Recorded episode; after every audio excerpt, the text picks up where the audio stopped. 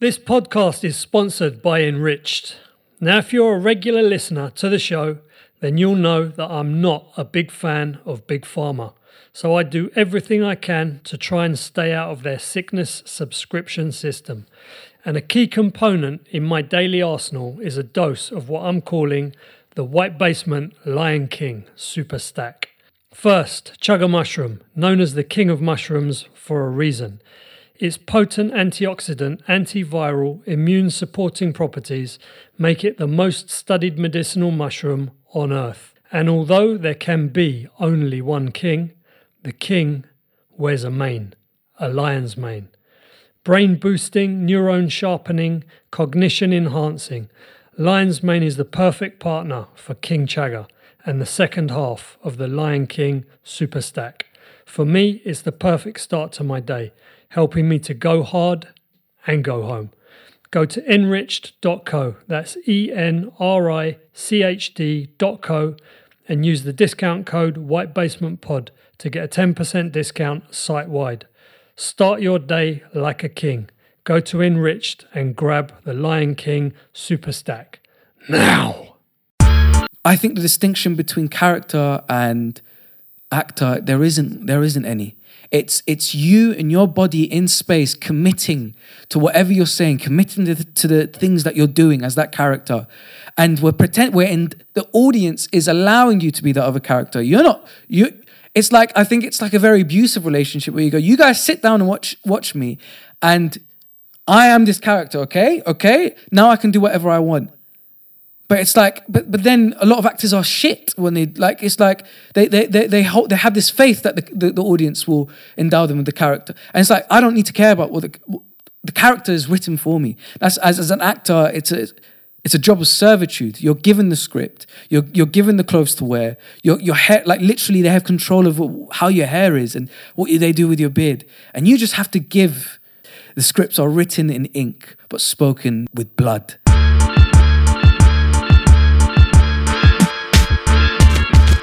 Hey guys, welcome to another episode of the White Basement Podcast. Follow the show on Instagram at White Basement Pod.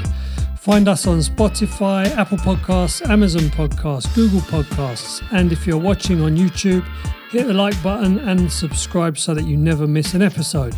And please do share the show, it helps us to grow.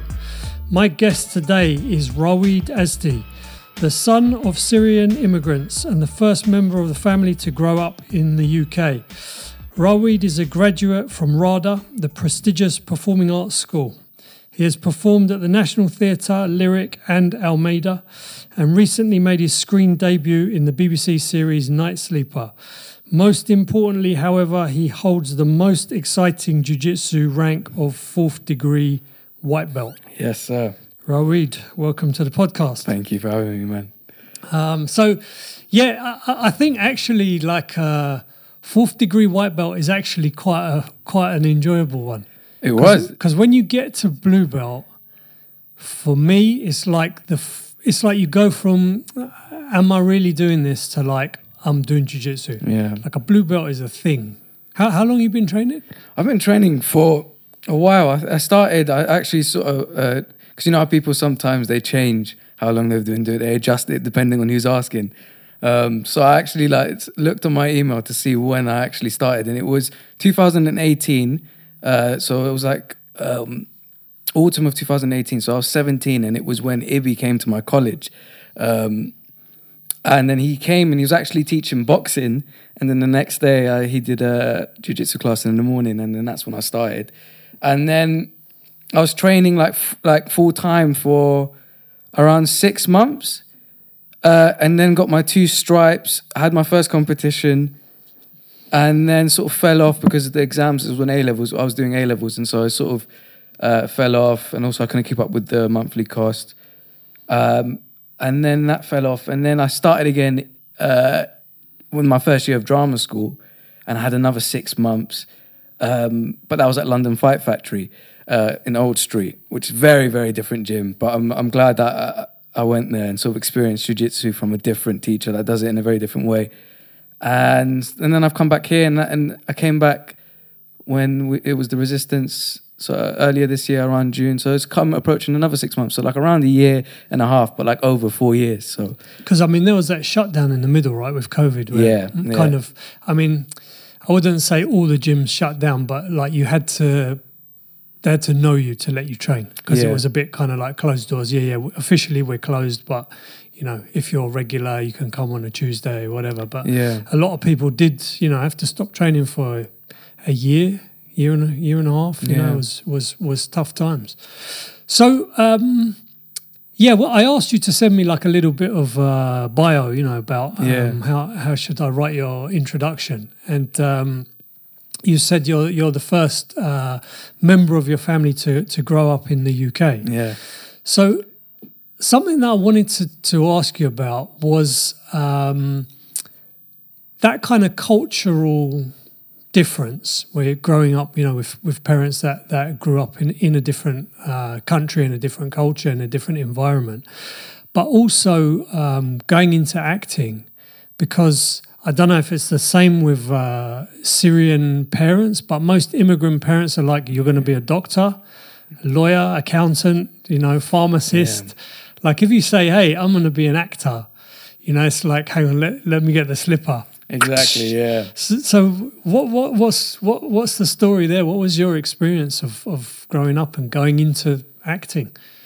Well, I think, yeah, that would you would assume uh, like a, a parent from the Middle East would be a lot like yeah have that response, and I think at first there were like sort of my mum was like every other sort of parent from anywhere about Europe. It was like yeah, you're either a doctor or a lawyer, and I think my mum would say that to me growing up. Um, but I didn't think I, I I gave too much thought to it growing up. I, I wasn't like necessarily like I knew it was destined for me when I was young. I was I was lucky enough to have like a mum that really really did love me and really just wanted me to enjoy myself all the time and as much as she could. And now looking back and understanding her life, it was because so much was going on, so much instability was going on in our lives. And it was so much fear that she was trying to mask over me and my siblings. So I think for her, uh, the way of sort of it was, it was just sort of leave us to our own accord, give us a carpet with some toys, and just like to use the same toys over like next ten years of your life. But you, but that's it. She just like that's it, and then she would she would call us to eat, and then we'd go on our, our merry way. And I, I, I, I, I sort of notice how weird that is now. Um, really, when I was in drama school and sort of when you sort of go through college and secondary school, you sort of become you're becoming an adult. You sort of wear you you know secondary school you're wearing a suit and tie, and you're in the playground isn't as as dynamic as a primary school playground. And then in drama school, once you've sort of become this stiff little baby adult, it sort of it, it strips you back down and makes you move your body in the way that the last time you did that was before you got into sec- you were in secondary school and you were sort of straining that sort of play out of you. And in, in that time where I was rediscovering that as a young adult, I, I, I really was able to sort of um, appreciate what my mum gave me. And it was just, a, it's, it's just uh, freedom, uh, true freedom. And then I think by the time it was time to sort of decide what to do with my life. I think it was around 16 when you're sort of deciding what you're going to do for A levels and stuff like that. And it's sort of narrowing down and you sort of just you can't ride the system anymore and you have to make decisions. Um, I think it was a blessing that my mum didn't know the education system. And she's just, it was free reign. She didn't have any expectations. It's sort of as long as I was in school, she just let me do what I want. And I think um, I was actually going to go, I wasn't even going to do um, A levels. I was going to do performing arts, um, college, like go to a college. But then that, that that wasn't actually it wasn't actually a great college. I just wanted to do it because I enjoyed it. And at the time, I would hear inspirational things online of just follow your heart, do what you enjoy, and it just seemed to be the thing that I felt like. You know when you just have that feeling you're you're doing the right thing. Your your body and your your spirit is in the right place. When you and and like for example, when I was in secondary school, the, my drama class was was awful. It was I think the it was majority. No one picked it. Um, and so I was the only one like above in the top three sets that did it, and the rest were the special needs students or the ones that um, that couldn't speak English. And so I was playing, and that, and that was really testing my love for it. It was like drama was something I hated because I just it wasn't it was weird to be in. Um, and I had to learn to love it. And then I started. I will just correct for the people that I watch. I didn't actually perform in the national uh, lyric and Almeida. I did the young companies there. Right. So I, I, I did that. So when I was uh, like 16, I just like searched online, and I think 16, I was like terrified, like as, as I think a lot of young people are. And luckily, like, living in London is such a valuable thing. You've got these theatres that are like you know world renowned theatres, and they, they do great plays. And you just search them up, and all of them had outreach programs, and they they they have a hunger for you know, a real hunger for, for, for discovering new talent and harboring talent that comes from impoverished backgrounds, which was a huge, huge blessing for me. And I'm like really grateful that that those were in place because that's where I started to love it and start to be with people that actually wanted to do it. And then when you're with those people, then you're sort of learning by being just surrounding yourself with people that want to do it. And then you sort of see people that do something great. And then you just just by osmosis, just soaking it all in. And then if you do it long enough or you're in the space long enough, you start to shift from the inside. And then drama school is, because those courses were like once a week or in an evening, and drama school is three years full time. And then you do that, you, you work a schedule that not even professional actors do um, for that extended period of time. And and and then it, the shifts that I went through and and it really does test your love for it because it's no longer just fun and like we're doing this for fun it's it beats the fun out of it and it goes why do you love this? Why do you want to do it? And i think the people that survive such a competitive career like acting or any career that, that is competitive is you have to marry the love for it with the discipline. And i think that's where i'm sort of yeah figuring it out. So you you you you took like drama then as an option, yeah. And what what made you then go and look for those kind of outreach programs? Because if you were kind of there and thinking, I'm not sure whether this is so great, it's Yeah. stuck with a bunch of weird people here. You you must have already had something that was saying like, I there's something more to this. Yeah. I think it must have been the desire to continue to play.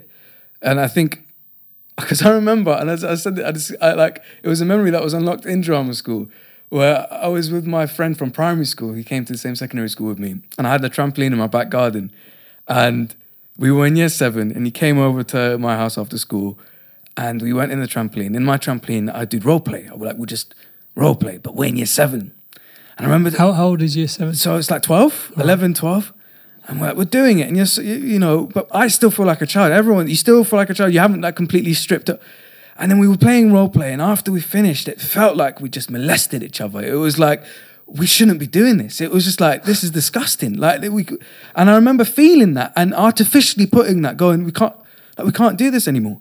And I have like young, I have three younger siblings. And I remember going to the, uh, the, the you know the soft playhouses and you know still like you know have the height limit if you're above this height you can't take part and I was like fuck and luckily I had the excuse of looking after my siblings to be able to still be in it but I think it was just a, a, a deep love for being in space uh, that you can move your body uh, like in, in a completely free way, interacting with others, being in space in relation to others, and and just exploring the world in a, in a very primitive way, throwing those like those balls, those plastic balls at each other, dodging it, chasing each other, and and, and like and and- that like now that I've discussed like you know, and with the help of sort of psychedelics and uh, in drama school and exploring that and the revelations I had with that, and then sort of in drama school and all of that. You go, those are things that I think is, is the reason why being an adult is so miserable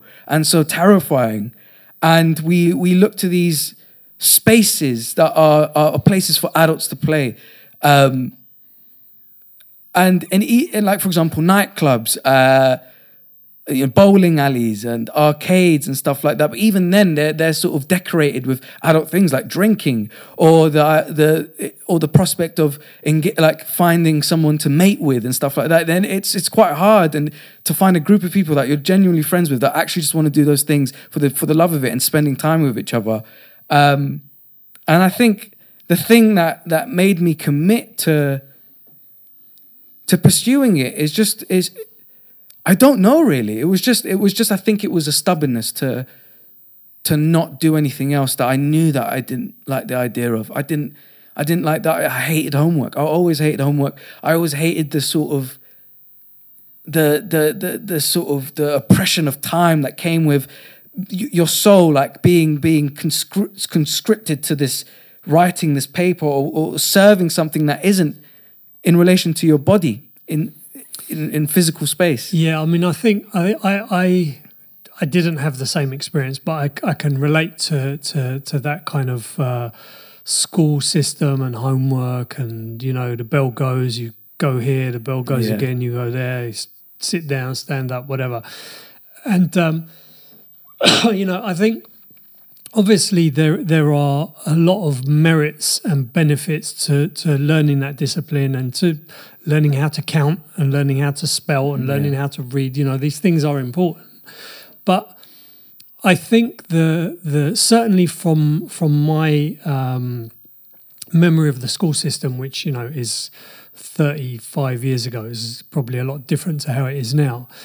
But a lot of it i think is around teaching you how to do what you're told Yeah. that's kind of the system is you know like i say you've got to be there at nine o'clock. At nine o'clock you have assembly. At 9.20 you got your first lesson you know, it's either a single one or a double one. Then you have lunch break uh, uh, t- uh, milk break 15 minutes then more lessons then lunch is one hour.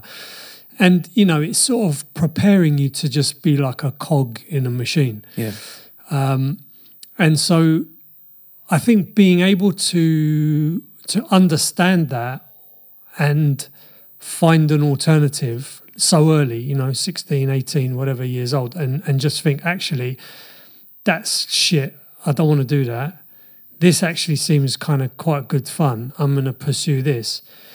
I think that's that's a blessing because a lot of people, I mean myself included, would would love to do something more creative and Yeah. more varied and more diverse and more artistic as a as a job as a as a means of supporting yourself but the the difficulty is that the older you get without doing it the harder it is Yeah. because you get used to okay i go to work i earn a salary pays my bills whatever you know saying oh fuck it i'm just gonna like see what happens see if i can get some work see if i can do this see if i can do that. Is it's a much more difficult transition to make as you get older. I had a guy on just a couple of weeks ago uh, called leon. Um, so I'll put a link to his episode up here if you're watching on YouTube, and I'll put it in the show notes. He's a stuntman, and he was sort of doing martial arts and did a bit of door work and then got um because he was a martial artist there was an open call for extras on batman begins because shit. you know the league of shadows all the ninjas Yeah, yeah, they were like we just need martial artists Crazy. so he turned up to that with his mates, and um, they had a couple of days of kind of rehearsals, kind of the stunt people just watching them. And then they called like 20, 30 of them and said, like, the next day come and audition and do some stuff. And one thing led to another. So he's in that movie. wow. Um, and he was, I think he said he was there with two of his mates. So afterwards, they were like, we can like do this for a job. So they they started like a little crew, three of them, and they started choreographing fight scenes and filming them and putting them on uh, like putting them on videotapes and sending them out. And then the internet came up, so he's sort of putting stuff online, and just gradually, gradually, people started to to say, oh, there's these three guys, they can do stuff if you need a little fight crew for a film. And he just kind of went like that. And, you know, he's he's my age, I think. He's sort of 50s. And he's just been doing that. Uh, he gets a job here, he gets a job there, he's working for six weeks, not working for six weeks. And he said, you know, I'm used to it. It's that's that's my thing. I think for me, you know, I'd be terrified to to to just pack up, get in a salary, and knowing okay, Wednesday, Thursday, Friday, Saturday, I work, I get paid. You know, as as dry as it is, it it, it does provide that kind of stability and Yeah. security that, that you get used to. Um, but I mean, you're still young, right? You haven't you Yeah. haven't even kind of got into that misery of doing the same shit for twenty years. No, luck luckily not not yet. But uh, I mean, I remember the when sort of deciding how I'm going to do it. Um, and as you said, you were like it's it's terrifying. And and now that I've learned, it's it's fundamentally, and I think art is what makes an artist is their relationship with fear, um, and and for me, the one example of that is I remember when I was sort of like 16, sort of deciding what I'm I'm, I'm going to decide to do, and watching the Jimmy Kimmel shows and Jimmy Fallon shows, and watching actors sort of interview, be interviewed, and just going, that's that's a fucking person. That, that's it. They're just human. There, there's nothing. They're, they're, and but one thing that they have consistent with all of them is they radiate love in the absence of fear. They sat there, and of course they can because they've got their cushy paychecks, they've got their lovely houses, they've got all this fame and stuff like that. So it's easier for them to do. And we see them at the sort of pinnacle. You know, these shows are the pinnacle of that. They're they're, they're being showcased to the world. But I think that that relationship, that sort of fearlessness in the presence of people begins at the early stages when they're deciding what they're going to do. And I remember for me watching that, and um, I remember this thought that I said to myself, like a, a huge pivotal thought of like, I need to accept the worst case scenario. The worst case scenario is that I just, I'm homeless. I'm just homeless begging for money on the streets. And then when you accept the worst case scenario, and it's not death, I'm not going into like the trenches or all the, I'm just like, it's just, I'm not going to have any money. That, w- that made it easier to sort of make it this, this not let that fear grow inside of me to be this, this thing that I'm uh, uncon- like, I can't control. I have to localize that fear and understand what is that fear. And yeah, there's, there's a, a huge risk. And there's a huge risk even now, having after everything that I've done, that there won't be an, an, another job for for a long time. But luckily, I live in this metropolitan where there's a cafe in every street corner, and there's a like I, if if if I have to make ends meet, I'll make ends meet. Um, but somehow it's fucking worked out, and I couldn't tell you what it is. And when they say the law of attraction, I was I'm reading a lot of self uh, um, audiobooks. I'm listening to a lot of audiobooks about self help, and I saw the secret, and I was like, oh, I want to know the secret. And it's just the law of attraction, and to hear that before I've sort of reached this wall of like, fuck, what have I done with my life? And just like be on top of it and be riding this momentum of like life giving me what I've asked out of it and working for it. And then hearing that that's what the most successful people do. And you go, whoa, what the fuck? And, and I remember before I've sort of went on this wave of exploring self help and and what that was. I, I, like for me, the, it was it came down to my relationship with fear because even when you are doing it, the fear just it's the next step. It's like whatever stage you're in and whatever aspect of the career, the like level the hierarchy is, whatever stage the fear is relative, but it always exists. And you see even now, like you know, because we're connected so viscerally to, to even the, the highest pinnacle of society and you get to see for example on the joe rogan podcast the pit like elon musk and kanye west they've got their own fears and they've got their own demons and we're seeing it and it's like it's naked they're naked we're all we're all struggling. We all have this internal war between fear for me it boils down between fear and love. And i am learning now now that i've sort of finished all this the sort of uh, educational uh, aspect of my career. And now I'm sort of like auditioning for jobs and and like now I'm sort of in a war between time and money. I am learning. I'm I'm I'm I'm holding down, or I'm holding as much as as possible the idea of love, radiating love, because that that for me is where I found more success in ele- evolving my craft to the point where I, am doing a better job. uh, objectively, it's more interesting to watch, but it's more fun to do, and I'm not at risk of you know, of course, in entertainment and artists, I think they they feel so viscerally and they express and they're naked and they're interacting with people constantly. Um, then addiction is rampant and um, drug abuse and loneliness and and even in there's the seediness even at the drama school level that I think just grows even more where people are using each other or looking at each other of who's the best who's the da da da da da da. That's all fear, and it was ugly. It's it was, and then and it was so ugly where I was like missing the days of being in my GCSE drama class where it was shit. Like no one was doing it good, but there was an innocence to it. And as you get better and better, there's an innocence that gets lost, and it's restoring that innocence. And that for me was finding or, or grasping what love was. to the point where, as you said with the, the stuntman, it's just people in a room, just and, and then you just get accepted into these spaces that are so revered, but they're all, we're all just people, and it's just all. And as as I, you know, the, the the job that I've just done with the BBC, and I'm with crazy people going, "What the fuck?" I, wa- I was like in my bedroom watching you like a few years ago. They're just all people that get tired, that sit down, that need a snack, that need, and that that um.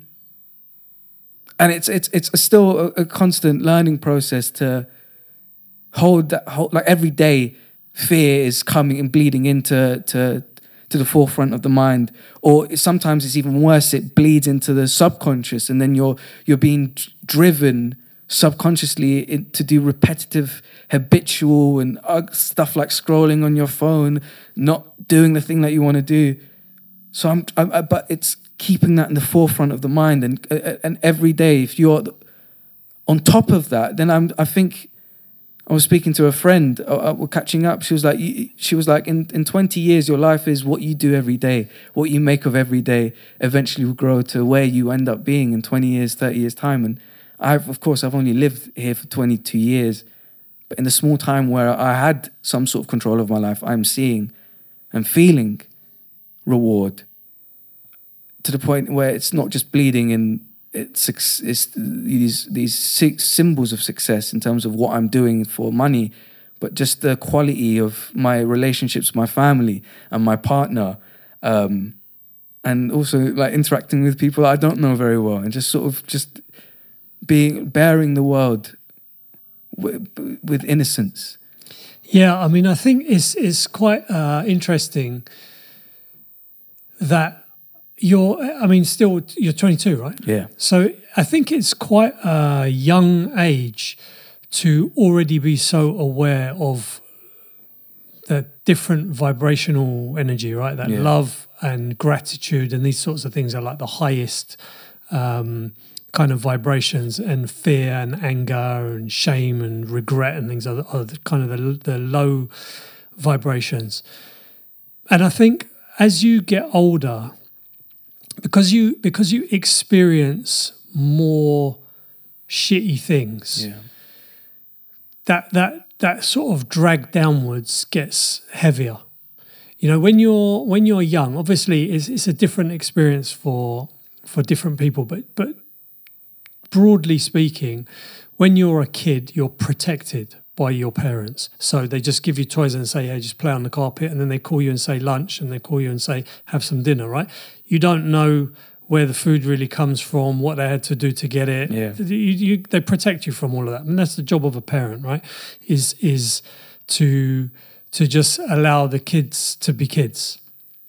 And as you get older and you and you start to like become an adult and you realize okay the way that you protect that innocence for other people is fucking dealing with all this shit every day Yeah. because there's shit everywhere and I, I, I think certainly for me, and I, I think for probably a, a lot of people would have a similar experience. That the older you get, the more you do become aware of those different kind of states of being, Yeah. the high vibrational states and low vib- vibrational states. And you know, you you you move between them. Things happen, and you have a good day, bad day, good year, bad year, whatever. Things things come and go. But it's it's it's it's fascinating to me that you kind of have such a um, like a visceral grasp of that already. And I think that's that's actually really important because being in that high vibrational state generally will it makes people want to deal with you. yeah They want to hang out with you, they want to work with you, they want to talk to you, they want to do stuff with you because it raises their vibrational state. You know, we got this um, electromagnetic field, which I think goes maybe like six foot out from the body, roughly. Um, I think is kind of heart centered. And you can feel it. You can feel it. You stand near someone, talk to someone, whatever, who's just like buzzing or angry or whatever. You can feel it. It's it's a, it's there's no doubt, um, you know, that it's a it's a real thing and that these fields interact. And um, it's it's fascinating to me that you that you kind of gravitate towards that in terms of your going into that that world of of performance and and using that in your performance. So, so here's a question for you, because I, I, I, I had a spate of making short films about about maybe ten to fifteen years ago. I made like 10, 12 little short films, and I I was writing and directing and camera and whatever, and obviously I'd get people to come in and, and act, but I've, I I I find it difficult to to really to feel how actors really get into the state to play a character. So I don't know whether you've had any roles to play where you're playing someone who's really angry yeah. or who's really depressed or whatever. Like when I was I was like looking at people's reels to to get people for for these movies. And like I'd I'd see some reels with some performances in and I'd think like that is amazing. Like that's just incredible. And then I'd speak to them and I'd think like this is not the same person. Mm. There's like literally this is this is not who I was expecting to meet or talk to or ring up or whatever from from the performance that I saw to the person I talked to. So how how do you you know if you're if you're I guess the, the question maybe is like this if you're playing someone who's in a low vibrational state do you need to get into a low vibrational state or can you play it from a high vibrational state and and just play it and it still be as real and as as kind of tangible yeah, it's very interesting. Like the um, the line between character and and actor is a weird thing that even drama school doesn't. It tells you the answer. It's sort of what drama school really is. Is for you to explore these things not through sort of philosophizing about it, just through repetition and doing it, and and you sort of figuring out your your point of view. And what I I, I what I found was and I think for most actors, I think we all know that the sort of the extreme emotions, they're the easiest to do.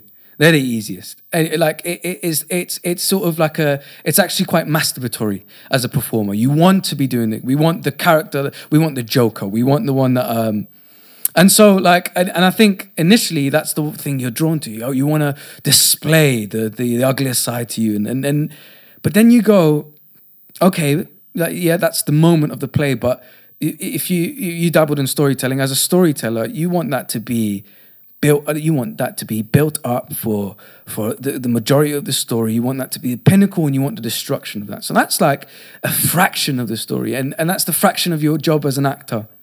And there's this there's this exercise in drama school. It's famous. The Meisner exercise and and it's very like psychedelic in its nature. It's it's basically you sat you, it's two people sat in front of each other, and you have to repeat what the other person says, and what the other person says is just what they observe in you. And so they say, I say, you've crossed your arms, and then you say, I've crossed my arms. You've crossed your arms. I've crossed my arms, and then you naturally see something in me, and then I have to say that, and then it's like a communic. You're not communicating with the words that you're saying. You're communicating with your this your vibration, and what's and, and that exposes the sort of the the tendencies of of actors. And and and for me the the most exposing thing is we feel like actors because we're attention whores we want to show the extreme emotions. We want to show either passionate seduction or complete sort of anger and joy. And I, what what would be very rare in the Meisner exercise is seeing platonic love. It's seeing weirdness and awkwardness. Because of course, sitting in, in front of two, like uh, sitting bare, like on a chair in an empty space in front of someone else, it's a completely awkward thing. And then it, what it does, it, the, the exercise is magical because it exposes, I think, the sort of the, the, the bullshit that we come in with as actors of like what an actor should be. And it's sort of, and I think the tendency, and including me, is you want to come in be courageously sort of authentic and just unfazed by the, the gaze of the other person, unfazed by 15 people watching you, and show this sort of like. And then for me, I, I can only speak for myself, and it's only it's only fair to you. I, I felt the best. There was a there was a teacher called John Biscuitzer that I, I, I, I love, and I'll say his name proudly. Um, and I was doing it with someone, um, and it was just awkward. It's just awkward and stiff. We were, we have our protection mechanisms when you're with someone in a, and I'm just like, and I'm like, I'm like, well, I don't know what's going on. Like I'm ready to be, I'm ready to flow. I'm ready to flow, but it's not, it's not flowing, and I don't know, I don't know what's going on. Like it's like, and but then, and then you think, is, is it their fault? Yeah, it's their fault. It's not me. I'm ready.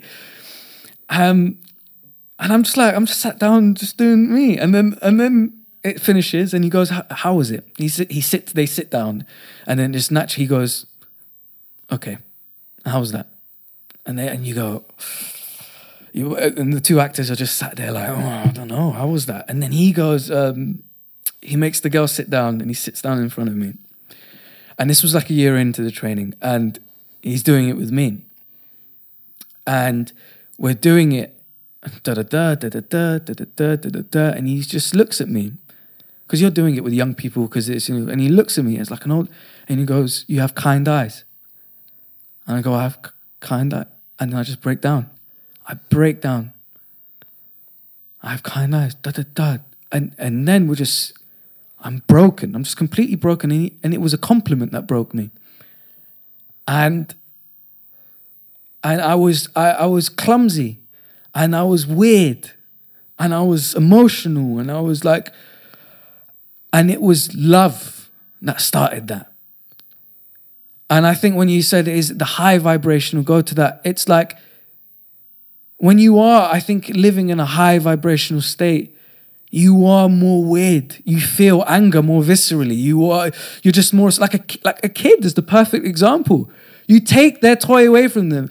They're screaming. They're screaming with pure innocence. You give that back, they let it go. Or as adults, you have an argument, or someone looks at you the wrong way. We hold that. We hold that for years. We see them at every gathering, and we go, "Fuck that little cunt." And you know what is? Do you know what is? What grows that that that that fear and anger grow is dishonesty. We live in dishonesty. We live in our bubbles. But as a kid, you bear yourself to the universe. And I, when the Meisner exercise, when a transition for me, and a huge shift as, for me as an actor, um, was going.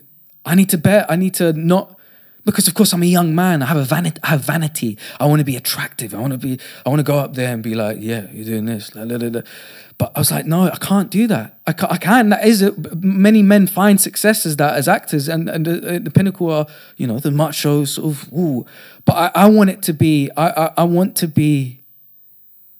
I think the distinction between character and actor there isn't there isn't any it's, it's you and your body in space committing to whatever you're saying, committing to the, to the things that you're doing as that character. And we're pretend we're in the audience is allowing you to be that other character. You're not you it's like I think it's like a very abusive relationship where you go, you guys sit down and watch watch me, and I am this character, okay? Okay? Now I can do whatever I want. But it's like, but but then a lot of actors are shit when they like. It's like they they they they, hold, they have this faith that the, the, the audience will endow them with the character, and it's like I don't need to care about what the the character is written for me. That's as as an actor, it's a it's a job of servitude. You're given the script. You're you're given the clothes to wear. Your your hair, like literally, they have control of how your hair is and what they do with your beard, and you just have to give the uh, a, a quote. Uh, I think I heard in drama school is it's the scripts are written in ink but spoken in, with blood. And that's what you do. You bring blood into these words. And what that is, is just bringing you, just bringing you, the pure essence of you. Um, and what the Meisner exercise does, that exposes that. What is you in the in when you're being watched? Because there's anyone, I think anyone can be anyone's a great actor. You can watch the Joker film, look at yourself in the mirror, put some makeup on, and do the best performance. But then you get your mum to look at you and watch you, then then it goes out the window.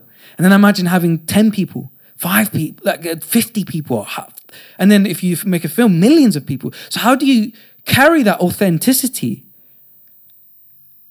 What are you?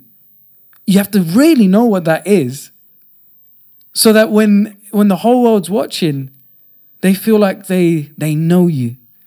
Yes, very um I've I've always uh, felt not always, but as I've as I've got older and watched movies, particularly movies, it's you're you're very sort of vulnerable, very exposed. Yeah. You know, there, there it's it's it's like complete nakedness, um, and you got to be. I think you've got to be able to to to just kind of do that, give that kind of everything you've got to that performance without even like the expectation of will they like it. Exactly. It's just like no, I just have to commit to it, and then it is what it is. yeah. It, I mean, it's it's I I never really done any acting, but it, it's I think it's a little bit like um, jujitsu comp in that in that sense. Yeah. Um, and I was just editing an episode this afternoon before we, we came in here um, with a guy that, that was in a few weeks ago um, called Spencer Hewitt. I will put a link up here and I'll put it in the show notes. He's a he's competitive. Uh, he's ranked number one in the world no gi Masters three, um, and you know he's very much like the preparation, the technique, you know, and then you just go and you just like you that your your purpose is to win, and you do all the preparation you can do, and then you just go in with that kind of single focus. And you know, he said like what he says because I asked him, you know, people get nervous about competing, and, uh, and he said, you know, it's the same thing I tell my guys, like it's it's the same as rolling in the gym, but a bit more intense. Everyone's going a little bit harder, but he says, like when you're in the gym, do you give a shit like if someone's watching? Do you give a shit, you know, wh- whether it was supposed to be at three o'clock but it's half past three or whatever? No, you just go and roll. So it's you know I th- I, I guess it's it's kind of a similar thing where you just try to go into that state of no expectations, nothing attached to it, just into that kind of it's not an empty space, but it's it's, it's a free space, right? Where you you just like Rickson Gracie says, right, flow with the go. Yeah. You just let's just play it and, and see what happens. And I think you can see. I mean, we, we talked a, a little bit before on, the- on the WhatsApp, and you said you, you you don't watch a lot of movies. I mean, I I love Yeah. movies. I used to love movies. I think they make shit movies these days, but I used to watch loads of movies. Um, but you can tell when you're watching a performance, and you can tell when you're watching a character. Yeah. Like when you when you just watch something and you like like one of my favorite movies. I don't know if you've seen Shawshank Redemption. I have, yeah. I mean that for me, in terms of performances, Crazy, isn't it? yeah, you just they're just those guys. Crazy. They're not. They are. It just doesn't So feel true. like acting at all. It just feels like these guys they're stuck in this prison and they're doing their thing and they're this and they're that and it and you know like every time I watch it, it it's everything's just faultless. yeah. You know, sometimes you're watching something and something just jars you out of it. Yeah. Even a camera move or a line of dialogue, or there's something that is just like, oh, that fucking ruined it. Just Yeah. the bursts the, the the illusion. You know that that that movie, I think for me is a, a real good example of what I would see as people that just committed to that performance, just being in that kind of space, and just going like, yeah, what is it like if you're stuck in here like for your whole life? Like, what would it be like? How would you? What would your face look like? What would you? You know, your wrinkles, your. It's you know, but but that's. I mean, again, you you tell me. I think that that's can be emotionally like draining. Yeah. You got to really go like full everything, give everything. But yeah, yeah, like you def and that, one thing with Shawshank Shawshank Redemption is that they're actually on the set. Like, I don't think it's uh, special effect. yeah, it looks it looks like a they're there. right? Yeah, yeah. And- Which must help as an actor Well, if you're in a of course it does because Yeah, you're there. Yeah, You're away from your family, You're- unless they've all brought their family and their kids and all, like they are actually just in a, with it all dressed in the thing, and it's like, and that's the that's the scam that actors uh, won't tell you is that it's, it's hardly any work really. The work's done like, like they're really a victim. You can have the best performance, but if it's not, if the if the the, the script isn't great and if the if, if the design is the special effects are great, then you you so it's like the, as much as you can get. Like it's not just a thing where the actors go up there. It's the it's the thing that you see, but there's so much that goes into it that that determines whether or not you're sold.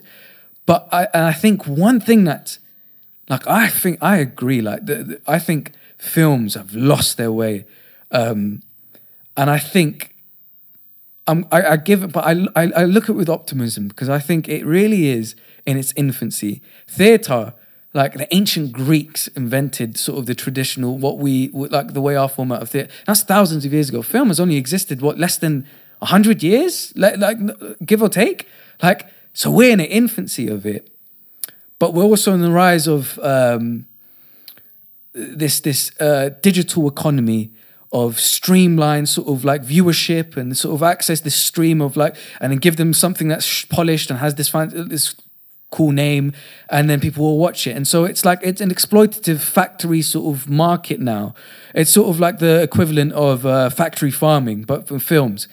Um, and i can sense that a lot of people have this shared view. I mean it's just renewed sort of like you know reboots and stuff like that. Um, the things that i'm like a lot of the scripts that i'm i'm, I'm auditioning for i'm going like of course I'm in the infancy of my career. I'm not getting the best scripts, but then I'm going, okay, I'm not getting these. I mean, that's got money in. That's like that's got producer. That's got casting directed. Like that's got thousands of pounds of money flowing through it.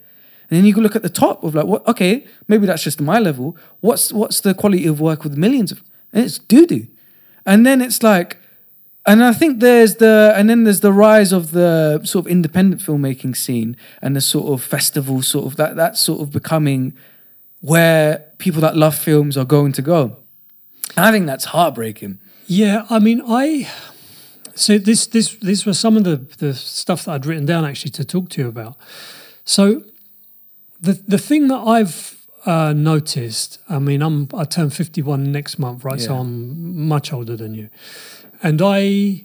So I, you know, I, I was a movie fan as a kid and a teenager and a young adult, whatever. And then I started doing short films. I, I guess I must have been like in my mid thirties, early to mid thirties, something like that. And I was like, you know, fuck it, I'm going to do it. Get a camera, start, you know, writing some stuff and make a little two minute film and then make a three minute film and just kind of go that way. And I remember, you know, when I started doing it, it was just kind of at the beginning of YouTube. Yeah. So you could like have a YouTube channel and then put short films up and, you know, enter little festivals and, and all of that kind of stuff. And then I, I that that was like a good five, probably five years worth of my life. You know, all my spare time doing film stuff.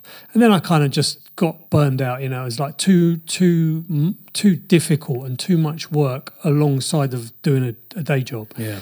And I and I just kind of was like, yeah, I, I, I can't really do it anymore. But I've I I really feel like so my my kind of metric, I guess that I that I look at is like what comes up on my feed on YouTube, Yeah. and now you've got TikTok and Instagram and all of this kind of stuff. And you know, when I was doing that film stuff, it was very much like um, narrative stuff, short films, bits of films, bit clips of TV stuff. You know, like more kind of um, produced content. Tr- tr- you know, t- traditionally produced. There's a script, there's actors, there's a camera guy, there's an editor, whatever.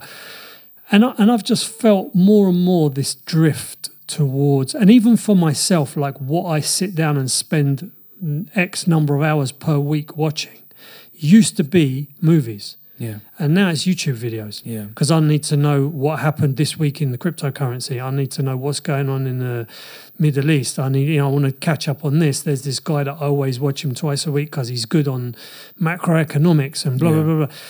And I, I, I mean, I hope you're right and I'm wrong, but I feel like we're kind of we've already lost that ability to, as culturally, to to value and invest time and energy in like the real narrative storytelling stuff Yeah.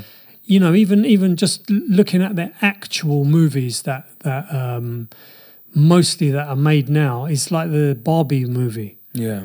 you know even though it tries to have a bit of social commentary i don't know if you've seen it Yeah. I have, yeah. even though it tries to have a bit of social commentary and it's a bit, you know, did a, it's a fucking Barbie movie. Yeah. It's fucking Barbie dolls, and then they have a bit of drama, and then they sort it out, Mm-hmm. and that qualifies as the number one blockbuster. You know, it's between that and the Oppenheimer, Oppenheimer, which I yeah. didn't watch.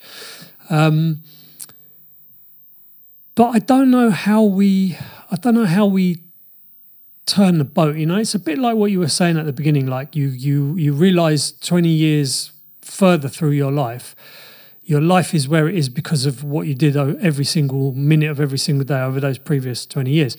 and he's and and it's like a you know the the analogy of the ship sailing from you know London to New York, and if it goes like a half degree off course, Yeah. by the time it goes over there, it's in Jamaica instead Exactly, of New yeah. York. And you know, kind of culture and pop culture and the movies that are getting made and the stuff that people are interested in or whatever, that takes a lot of time and energy to to move. And I don't see it going in a better direction. I mean, for me, you know, this this is- this would probably be a very controversial um, um, point per, per- perspective point of view, but the the Top Gun Maverick is the best film that's been made in the last five years You know, that was to, my to me. that was my top ten. You know. Yeah. Yeah. Did you actually do a top ten? Oh, I, did, I, yeah. didn't do one because you told me. Don't, No, but it was like it was just like just a yeah. So you can you can run me through it, but but you know it it was like that. It it had no um, gender issues. Yeah. It had no racial issues. It had no political issues. It had no, yo, we've got to have, you know, one disabled pilot and we've got to have this. Exactly, And we got, yeah. It was just like, Just no, fucking what would there probably be, right? like, and and you know the thing that I that I liked about it. Well, there's there's a lot of things that I liked about it. One, I think, even though Tom Cruise is always Tom Cruise playing Tom Cruise, Yeah. playing Tom Cruise, playing Maverick, playing Tom Cruise, playing Maverick, Yeah. But there's still an honesty to the performance. Exactly. There's still like a there's still like this thing with him of like he wants you to sit in the cinema for two hours with the popcorn and just be like, this is fucking awesome. Yeah. Like he has that that love for the format of film, of Yeah. movie. Like it's an experience. It's not two hours you went and watched something. It's like, man, I some I had an experience. So there's there's that kind of honesty to to the to the performance and the project, but also, you know, like you were saying with with Shaw, Shawshank that they were in the prison. Yeah. I mean, I don't know whether you watched all the be- behind the scenes stuff with with that movie, but it's all in planes. Top Gun. Yeah. No fucking green screen. Yeah, and yeah. you can, and you know, if you listen to him talking about it, he was like, this was the only, this is why we didn't make the film for so long. Yeah. Because I was only going to make it when they figured out how to put IMAX cameras in the front of F 18s. Good fuck. Good for them. And, you know, and you see like the, the actors training and like passing out and Yeah. doing all the, they had to learn how to get out the planes underwater and all this stuff and you can't fake that. You can, you can. When you watch it, we we've watched that movie about thirty times now. So we watched it four times in the cinema. I, I, I don't go to the cinema anymore because I'm like I'm not spending twenty quid and wasting time to watch some bullshit. Yeah. And when and that came out, like it was slated bef- just before COVID, and then COVID hit, the cinema shut, and it wasn't coming out. I was like, no, like Yeah. this was my from. I watched the first one right when I was I don't know 15, 16, and I was doing the Need for Speed with everyone for the next two years, you know. Yeah. And and uh, this, I was saying to my wife, like, we we have to go and see this. We have to go and see this. And then when it finally came out, have you sat in those 4DX chairs, the ones that move, I haven't yet. No. bro? Oh, I missed that opportunity. So. I've never, I never sat in one, right? And I didn't even because literally we don't go cinema anymore. So I haven't, I haven't. The last thing I think I saw at cinema before that was maybe um, Interstellar, which Yeah. was amazing um, on the IMAX. But um, I was looking at, it, I was like, oh yeah, we need to sit on the IMAX, the big screen. Then they had this 4DX screen, and I was like, let me see, like, well, that's that sounds a bit kind of like Gimmicky. shonky, yeah, Yeah. gimmicky. But fuck it, I was like, we haven't, we haven't ever gone 4DX. Let's go 4DX, mate. Oh. Good film to do it. I think it's the best film to do that. It in. is. We went and saw the um, the Mission Impossible movie after Yeah. 4DX as well. It was horrible. Yeah, exactly. But being in a jet, you're literally Mate, sat where they're sat. It- what it the fuck? is- It, it was. We went four times. Yeah. It was nuts. You know, you just and and us. We got the second row from the front because I was like, "Fuck it, we're going to sit right." Yeah. So like you know, you, you just can't see the edges of the screen, so you're right there. Yeah, yeah, yeah. And you know you sit in it and then as the movie starts like they raise up. So it just kind of goes like up and then you can feel that you're kind of floating. Yeah. man uh, it, it was it was this this what i was thinking you know when you were saying about about still wanting to do the kids stuff. Yeah, yeah. i was five. I was five years old. I was just i was just sitting in this fighter plane you know like flying around, and oh man, it was amazing. But um, but I think apart from that, it's just all like green screen nonsense. Yeah. And it's and and and to me, it's even it's even done like yeah, it's green screen. Look, it's green screen. They don't even try to make even- it any more yeah. like it's green screen, but we're trying to make it real. They're like, no, it's, it's Ken and Barbie, isn't it? because it's so cheap to do. Like me dabbling in filmmaking, it's like I've just been like it's so it's so much money to get that you like shoot outside where the weather's unpredictable, all of that, and they need to make it quick. And so like I empathize, like it's like it's so much easier. And like of course now that I've been doing it for like so many years, they've streamlined the process where it sort of looks half decent. And also, you you know, the, I think the, the problem as well is that if you if you're talking about the younger audience, which okay, the older people have got more money, but the younger audience is kind of the ones that get excited about stuff. Yeah. They're the ones that go buy the toy and the T-shirt, and Exactly, the, yeah. the, the soundtrack and whatever. They're like conditioned now that that's what a film is. Yeah. Like if they go and watch, I don't know, something like Shawshank, man, five minutes in, all you're going to see is mobile phones. People Yeah. just checking their WhatsApp and their, you know, Instagram because, bro, nothing's happened yet. They're just it's fucking old geezers talking to each other. You've been hide, like, and then you, you hear I heard it on the Joe Rogan podcast. Like it might actually be, um, and it's it sounds kooky, but then you go, I mean, it's it's a if it is if it's not kooky, it's fucking. It's like the idea that it's actually there's a video of a Russian guy talking about um, that this might have been like a generational sort of like act of warfare, like cold oh, warfare, Oh yeah, it where was. it's sort of Yeah, like yeah, hijacked Well, the whole woke thing was was absolutely like, like, bots, a- just like bots that sort of stirred up the Western world. Yeah. Sort of make us not patriotic, make us sort of like scoff at the at gender roles and what that, and and sort of now we live in complete instability, and to the point where our attention span is like sec, like we five seconds and beyond that, we're like, so we have no room for empathy, we have no room for like understanding characters and space and time and story and consequence. We just want and go home. And then see naked people dance and sort of like da da da da and all this satisfying gooey stuff that's being pre- so what the fuck? And then it, makes you think whoa like that's a, that's such a genius way of like destabilizing the so-called free free world that yeah, yeah. Yeah. I mean, you know, you look around, man, it's working. it's working. It's it's a, it's a big problem, and that's that's why I I- you know I I, I am I am over a long enough time. I'm always optimistic. Yeah. I think people will always find their way in the end. They will realize, you know, this is we're not going in a good direction. We need to change. We need to right the ship and and, and put it back on course. But I I don't know how long that takes. I mean, interestingly. Um, I was, did you listen to the Elon Musk, the new one when he was on Rogan? yeah So this is this was something because because you know I'm a, I'm like right in the tinfoil hat end of things. You know, I'm Oh, sweet. I'm, I'm, A, I'm, I'm a proper yeah. Yeah. You know, there's there's nothing that you're going to tell me that I'm going to say. Perfect. I don't believe that, bro. cool But um, when he when he um, bought Twitter, yeah I said like this is a turning point. Yeah. This is like a real positive thing, and everyone was like, "Nah, he's a fucking CIA, and he's paid opposition, and he's this, and he's that, and the other." And I said, "Look, he from from listening to him on the first Rogan podcast, yeah I think he's just a fucking super genius guy. You can tell if you just go with an open mind and listen to it.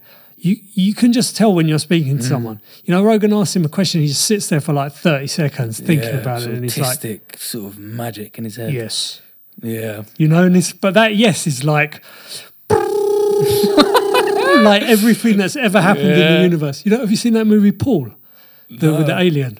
Paul no It's- no I it's very seen it. funny, it's but a comedy yeah yeah, it's very funny. But there's this one bit is is an alien, and um, one of the characters she's like a like a proper hardcore born again Christian, yeah and um, they they keep they keep like having this argument about God and this and that and the other, and then he does like this kind of mind meld thing on her, and like she sees everything that's ever happened in the Yeah. universe, and then like it, you know it's a funny moment. But I kind of get that feeling with Elon Musk. Like even when you ask him, you know, like do you prefer full fat milk or semi skimmed? He's like full fat, but it's not the way you got to it. There's like some engineering Yeah, shit. yeah, but you know, I listened to him on this on this new one, and he and he basically said like I bought Twitter because these people that run that are running social media are destroying civilization. Yeah. And he didn't say it in like this, like throwaway sensational ways, like they're destroying civilization. He said, "You look where all these companies are based is San Francisco, and if you go to San Francisco, it's a zombie apocalypse." Yeah. You know, th- th- th- there's there's an app where it shows you where the human shit is. Because there's so much human shit on the pavements, because there's so many homeless people and no one cares, that you you've literally got you can literally log, you know, like you do with the traffic here. Yeah. You can log like there's a poo there on the corner of what's it, and he said like this is what these people did with the place that they live. Yeah. This is what they're going to do to the whole world, and social media has the reach to do this to the whole world, and it and it will end civilization. And you know, you if you if you've been paying attention, you can see that's what was happening. You've got the whole woke gender craziness. You've got the whole like BLM and you, cultural appropriation. You can't say this and you can't do this hairstyle and you can't Yeah. fucking wear these shoes and whatever. Then you had all the whole COVID nonsense. Now you got all the climate change nonsense. Yeah. Then you had the, all the Ukraine nonsense. Now you got all the Palestine nonsense. It's just like you just getting like battered with one thing after another. It's just Crazy, innit? conditions to like just come on, check your feed, check your feed. What should you be outraged about today? What's which side you're gonna pick? This side you have to pick a side, and you you know you got to go and show crazy, people that. And I think you know he he saw that, and he's hopefully is gonna allow Twitter to just come back to being like, huh, you say your thing, I say my thing. Other people can kind of read them both. They can go and talk to someone else and come back and make an opinion and whatever. And apparently, I just heard this morning that uh, they're, they're trying to put a bill through. It's in the US Supreme Court at the moment, and then I think it goes to Congress, something like that. That social media companies are going to be not allowed to remove any post, nothing, because I think people already realised just literally after six months or twelve months of him having Twitter, like this is really important Yeah. That there's open, free debate and discussion, and it's not controlled by anyone. And you just go in there and say your piece, and someone else says their piece. And if you're wrong, you're wrong, and if they're right, they're right. And Yeah. if there's consequences, there's consequences. You know, you don't say shit you shouldn't have said. You know, there's there's there's kind of that side as well. So maybe maybe it will be.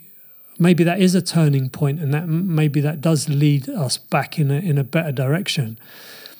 But I, I kind of feel at the moment we're at like peak stupidity Yeah. or close to it.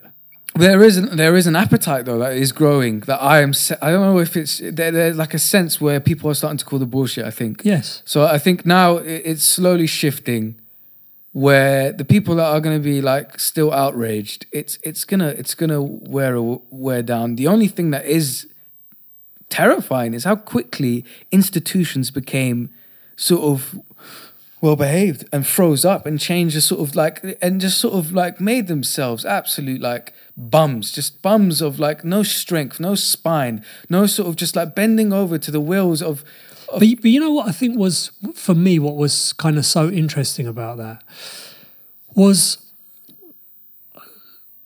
I think it, I think it's it's kind of emblematic of how little talent there is mm. at the top of most institutions. crazy isn't it Because if you spent fucking 20 minutes talking to real people, you would realize that people that drink Budweiser don't want a dude who pretends to be a woman as their as their like Yeah, thing. you know, they're, they're, yeah. they're whatever.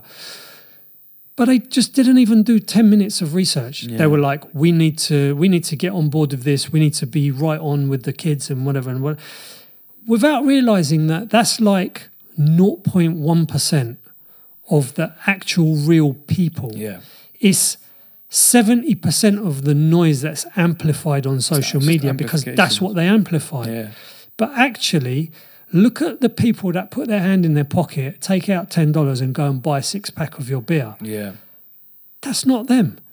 And the thing that's that to me that's crazy is that I don't know if if Bud Light was the first one or it was just the most kind of high profile one, but it was yeah, like recently yeah go woke, go broke. yeah Look l- use Bud Light as a as a as an example of what not to do. Yeah. And then what does everyone else do? They're like, we're going to do the same shit. Mm. You know, there's like another ten companies that did the same kind of stupidity, and their market cap just started dumping. Wow. It's, it's like I I don't even understand who's in charge. Like Just a bunch of afraid people, man. It's it's weasels. It's weasel. It's like slimy people. I think people that get to the position of power, they do it with in, in, in- slimy and weaselly. This is what I've always Uh, uh, thought. and they're just uh, like, for example, just look at like. Just look at like the I don't I, I really couldn't give a fuck about politics. I think they're just mascots really. But you look at them, they're scrawny little like fucking look at that. Do you, know, do you know what the worst? Do you know what the worst is? If you go, I'll put a picture up. Or if you're watching this on uh, YouTube, I'll put a picture up now. If you go and look at the health ministers yeah. of like, I think UK, Canada, Belgium is. You're going to think it's uh, special effects. Yeah. honestly, you. Yeah. honestly, I can imagine, man. I can Um, imagine. There, there's like six, seven of them, and you just think like, oh my god, Yeah. like these these people are going to die like really soon. They Yeah. look that bad, and this this is the health minister, this the one who's in charge of telling everyone else what they should be eating, how much exercise they should be doing, and I think that is it, for me that's just a very um, you know vivid example of what you find everywhere Yeah. people they say one thing they don't even do it themselves they Yeah, don't even yeah. believe it they're just paying paying lip service to it and and just you know nattering away and and you know that that probably comes back to um you know that that authenticity of performance Yeah. is that it's it's quite rare you know maybe in acting it's it's it's not as rare No, because it's rare, bro. It's so rare. It's so rare. it's it's probably more common than it is in um, city accountancy firms. Oh, yeah, probably, Because obviously, yeah. at least actors are sort of trying to go there. But it's crazy, These guys are like, I'm in the top office, bro. That's all I'm really bothered about. if it's rare in acting, imagine somewhere where it's Yeah, not even 100 required in the job. yes, It's yes. like fucking hell, yeah, Yes. you'd be lucky one in a thousand. Yeah, exactly, exactly. And and I mean that's one of the things as well that um, I don't know whether you you find the same thing, but that that's one of the things I find with uh, jujitsu that I that I I enjoy very much is the authenticity. It's not rare. Yeah, that's no. It's not rare at all. You can't fake it. No. If you roll with someone, like there's no room for Bullshit. Yeah, like because you're going to try and get your hand in my collar, right? Either I kill you or break your arm, or you kill me and break my arm. It's Yeah. literally that. That's the language. Yeah, I mean, I, I, I think you know when you were talking about that that uh, Meisner exercise, I'm thinking that's that's almost a jujitsu exercise, Exactly, Right? yeah. Let's let's just sit down and then I try and put you on your back, or you try and put me on. my Yeah. kind of see not just who wins, but like how do you get there? Yeah. You know, I was talking to who was I talking to? Yeah, I think it was on that on that Spencer Hewitt podcast as well. You know, he was he was talking about um, like not getting into fights in the street, and he was saying, you know, one of his rules is that never put your hands on someone because you don't know how they're going to react. Everyone reacts differently. So for me, I might push you, and I might think, oh, I'm pushing you, and then you would push me back. But for you, you might be thinking, if someone touches me, they're going to try and kill my whole family. Yeah. I'm going to just send this guy to the hospital. Um, and and I was saying, yeah, you know, it's it it's on on a much more controlled level. It's kind of like that with jujitsu. You know, some people you roll with them and you can tell oh, he's had a bad day, Yeah. or this guy really, you know, he hasn't forgiven me for foot locking him like a month ago. You know, Yeah, some yeah, people they want to get you. But it's true. It's a it's a real thing. Continued relationships with each individual partner. Yeah, every, every eh, there's there's there's that kind of um, different dynamic, and you know you have the people that you like rolling with, people that you you'll roll with, but you don't really enjoy it. Yeah, You- and the ones that make you like they make your technique shit. You go back to your bait, like you just go, yeah, it's Yeah. crazy, and it's all teaching you something different. Yeah, and, and and I think I think that is you know I've covered this so many times, but you know there's there's so many different um, facets to jujitsu to jujitsu that that I think are kind of positive for for people. But in the context of this conversation, I think that's um, that's a, a really good one because it does it does kind of strip away all the bullshit. Yeah. Like you've got no excuses when you come out. No. You just like I weren't good enough, or I or I was good enough, or you know, I just keep fucking making that same mistake, or I just, you know, my this grip is just useless, or you know, whatever it is, and then you just have to go, well, that's like down to me, right? Yeah. I gotta go and fix that shit Exactly, because yeah. I can go to seminars, classes, I can buy the DVDs, I can drill whatever I want, and then I'm going to roll with the same guy, and he's going to get me in the same sweep, and then he's going to get me in the same submission.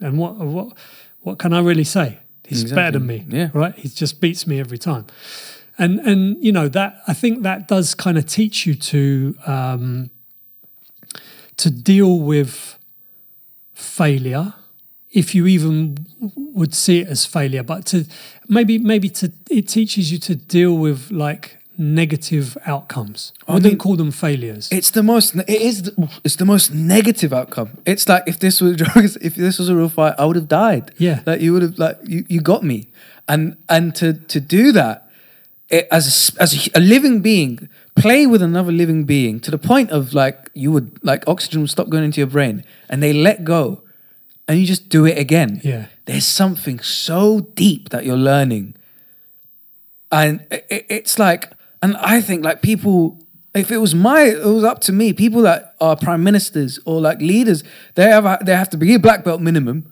maybe a brown belt if it's too hot and 12 like one year where you do a, dmt trip every month and then we can start weeding out all the like because like that's what it used I think it used to be like when it was more tribal and smaller For scale sure, it was the right? people that excelled in Wrestling those and psychedelics. yeah exactly the guy that was the best wrestler those the ones that- didn't lose it was the chief was a chief basically exactly Yeah, yeah, you're right. You're you're you're exactly right. Yeah, I mean, I, I think this is this is the this is the problem. You know, is that people get themselves into positions where they are they feel powerful, yeah but they're not. you're not They're not. You know, that that that sort of true power is comes from like to going through the the mill. You know, it's like with with I mean, probably most people that listen to this are jujitsu people anyway. But it's like anyone that you go on the mat with who's a, a black belt, they just got that kind of grittiness to them. yeah Like even if you catch them with something or whatever, they're just like, "That's all right, bro. I'm gonna get you." Like all right. I'm gonna get you. Like there's no there's no oh fuck got tapped by a purple belt. It's like yeah you got lucky man. Don't worry. I'm that belt repres- coming for you. That rep- belt represents I came back. Yeah I just came back again and again and again and again and again until I got a black belt around my. That, that's literally all it is, and I think that's it, it's a metaphor for ev- every aspect of life. Any you just come back, and then I think for most people because they never reach that point of failure, es- especially to that extent where it's just it's mortal. It, it, it, if it's Yeah. your it's your mortal being that's at, at, at stake, failure becomes something that's terrifying. So, so, so, like to the point where having a conversation with someone, they, they endow that with either a success or failure. Whereas actually the reality is, and you just you discover that dimension, that, that, that complete, that 4d like aspect of life when you're on psychedelics, where you go, there isn't any, like we made these angles. We made these sort of like, and Alan Watts, he says it in his first hour of uh, is like an like a collection of his, um, a collection of his uh, is what do you do when you're a professor? Uh, Lectures? lectures. Yeah, his, in his first hour of his lecture is that l- we're wiggly. Everything is wiggly and wobbly, and the same with with life. And the, the the mere concept of success and failure are concepts that are constructed. And for some reason, humans like dichotomies. We like either one way or the other. But if you live in that of success, like for example, I'm going to do the English Opens in two in two weeks, and I, I because I dislocated my shoulder, and I was like, I'm just going to come back and be the guy that just in the gym. And then I was like, fuck it, I want to do it, and it's terrifying. But I'm at a point now where I've accepted where the person that yields the martial art the best will win. That's what competition is. It's a display of who can show in a heightened circumstance that, that this technique works, and I will, yi- I will yield it to my best. And part of that, and I think part of reaching the pinnacle, is the lack of fear of lack of fear of failure. Because it doesn't exist. As long as you live and you breathe and you're able to have dinner with your family like if i if i if i lose my first round and i it's like i'm not even on that podium I'll, I'll get a fucking five guys with my girlfriend and just like sit and, and enjoy and, and yeah it would be nicer if i won. But i think that the sort of the, the way of because in that fear of failure grows a hunger to conquer. And I remember one of the trips that I had, I was it was revealed to me in a geometric form, and I was I, I took quite a lot and I, uh, of mushrooms, and it revealed to me in its geometric form the obsession with conquering. And as a young man, conquering, and it's just it was just an enveloping, infinite just. And I was going, that's that's strain, and then I released, and then it just came lighter. I was like, whoa, and then it came back, and I was like, I was like, what the fuck is that? What is that? And I was able to laugh at it and go, that's so, that thing is, is what I think leads to the, the, the, worst aspects of being human. Why priests, there's sort of, I don't know, just fear, controlling, people coming afraid, oh, I've sinned, da, da, da, da, da. and they get to the point where I'm conquering all these spirits, fuck this kid, I'm gonna touch it. Like they, they do what, like that's the darkest side. It's just, it's that. But that grows out of fear, the fear of failure. And then you, you think to the, to the pinnacles of society where they like they don't do martial arts. They don't do any sort of like engagement with their body. It's all this spiritual there's like the physical self and and if you're lucky you're in harmony the spiritual the spirit is in harmony with the body. But i think people grow in their imag like i think the destruction of our society is that we're not in this tribal setting where we're engaging with our bodies. We need to hunt. We're in relation to the earth and our bodies are in harmony with it. We are all secluded for example, one street is no longer connected by a shared values and culture. Every bedroom in a household, in the same family that share the same blood, are in their bedrooms consuming completely different things with completely different algorithms. And they live in their own worlds.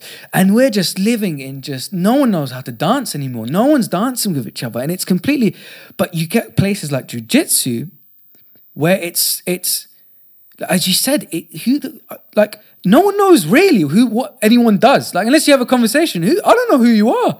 I don't know who the fuck I like who you don't know who I am. It's completely anonymous. And then you're learning something so valuable about humans. It's like, what are we? We're not labels. We are not labels. We are not where we're from. Where from carries like a lineage of experiences and, and shit, passed down trauma and stuff like that. But that only um, comes to fruition in behaviors that you accept and, and, and, and, and take on. And the labels that we take on, like for example, you decided to wear an orange hoodie. I decided to wear a purple t-shirt, and I, I wanted to wear a grey tracksuit bottom, but I didn't. I didn't have.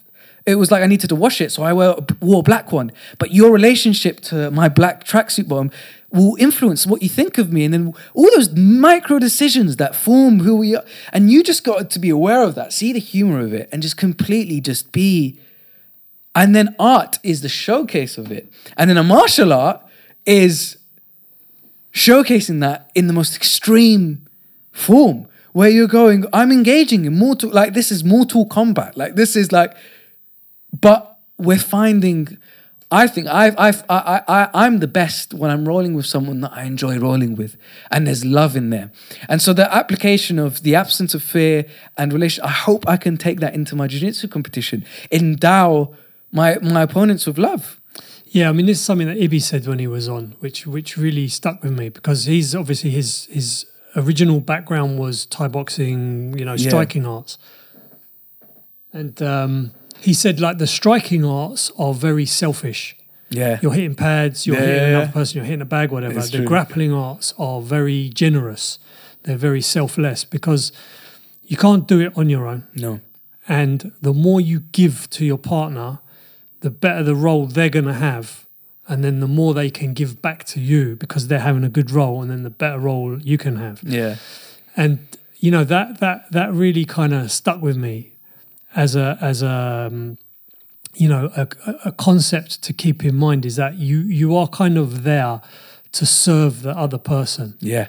And then the people that you like rolling with are the people who get that. Yeah. Like you can have a fucking war with them but exactly. it's a war of giving give. Like, I'm going to give you more than you can give me. And yeah. they're like, no, bro, I'm going to give you more.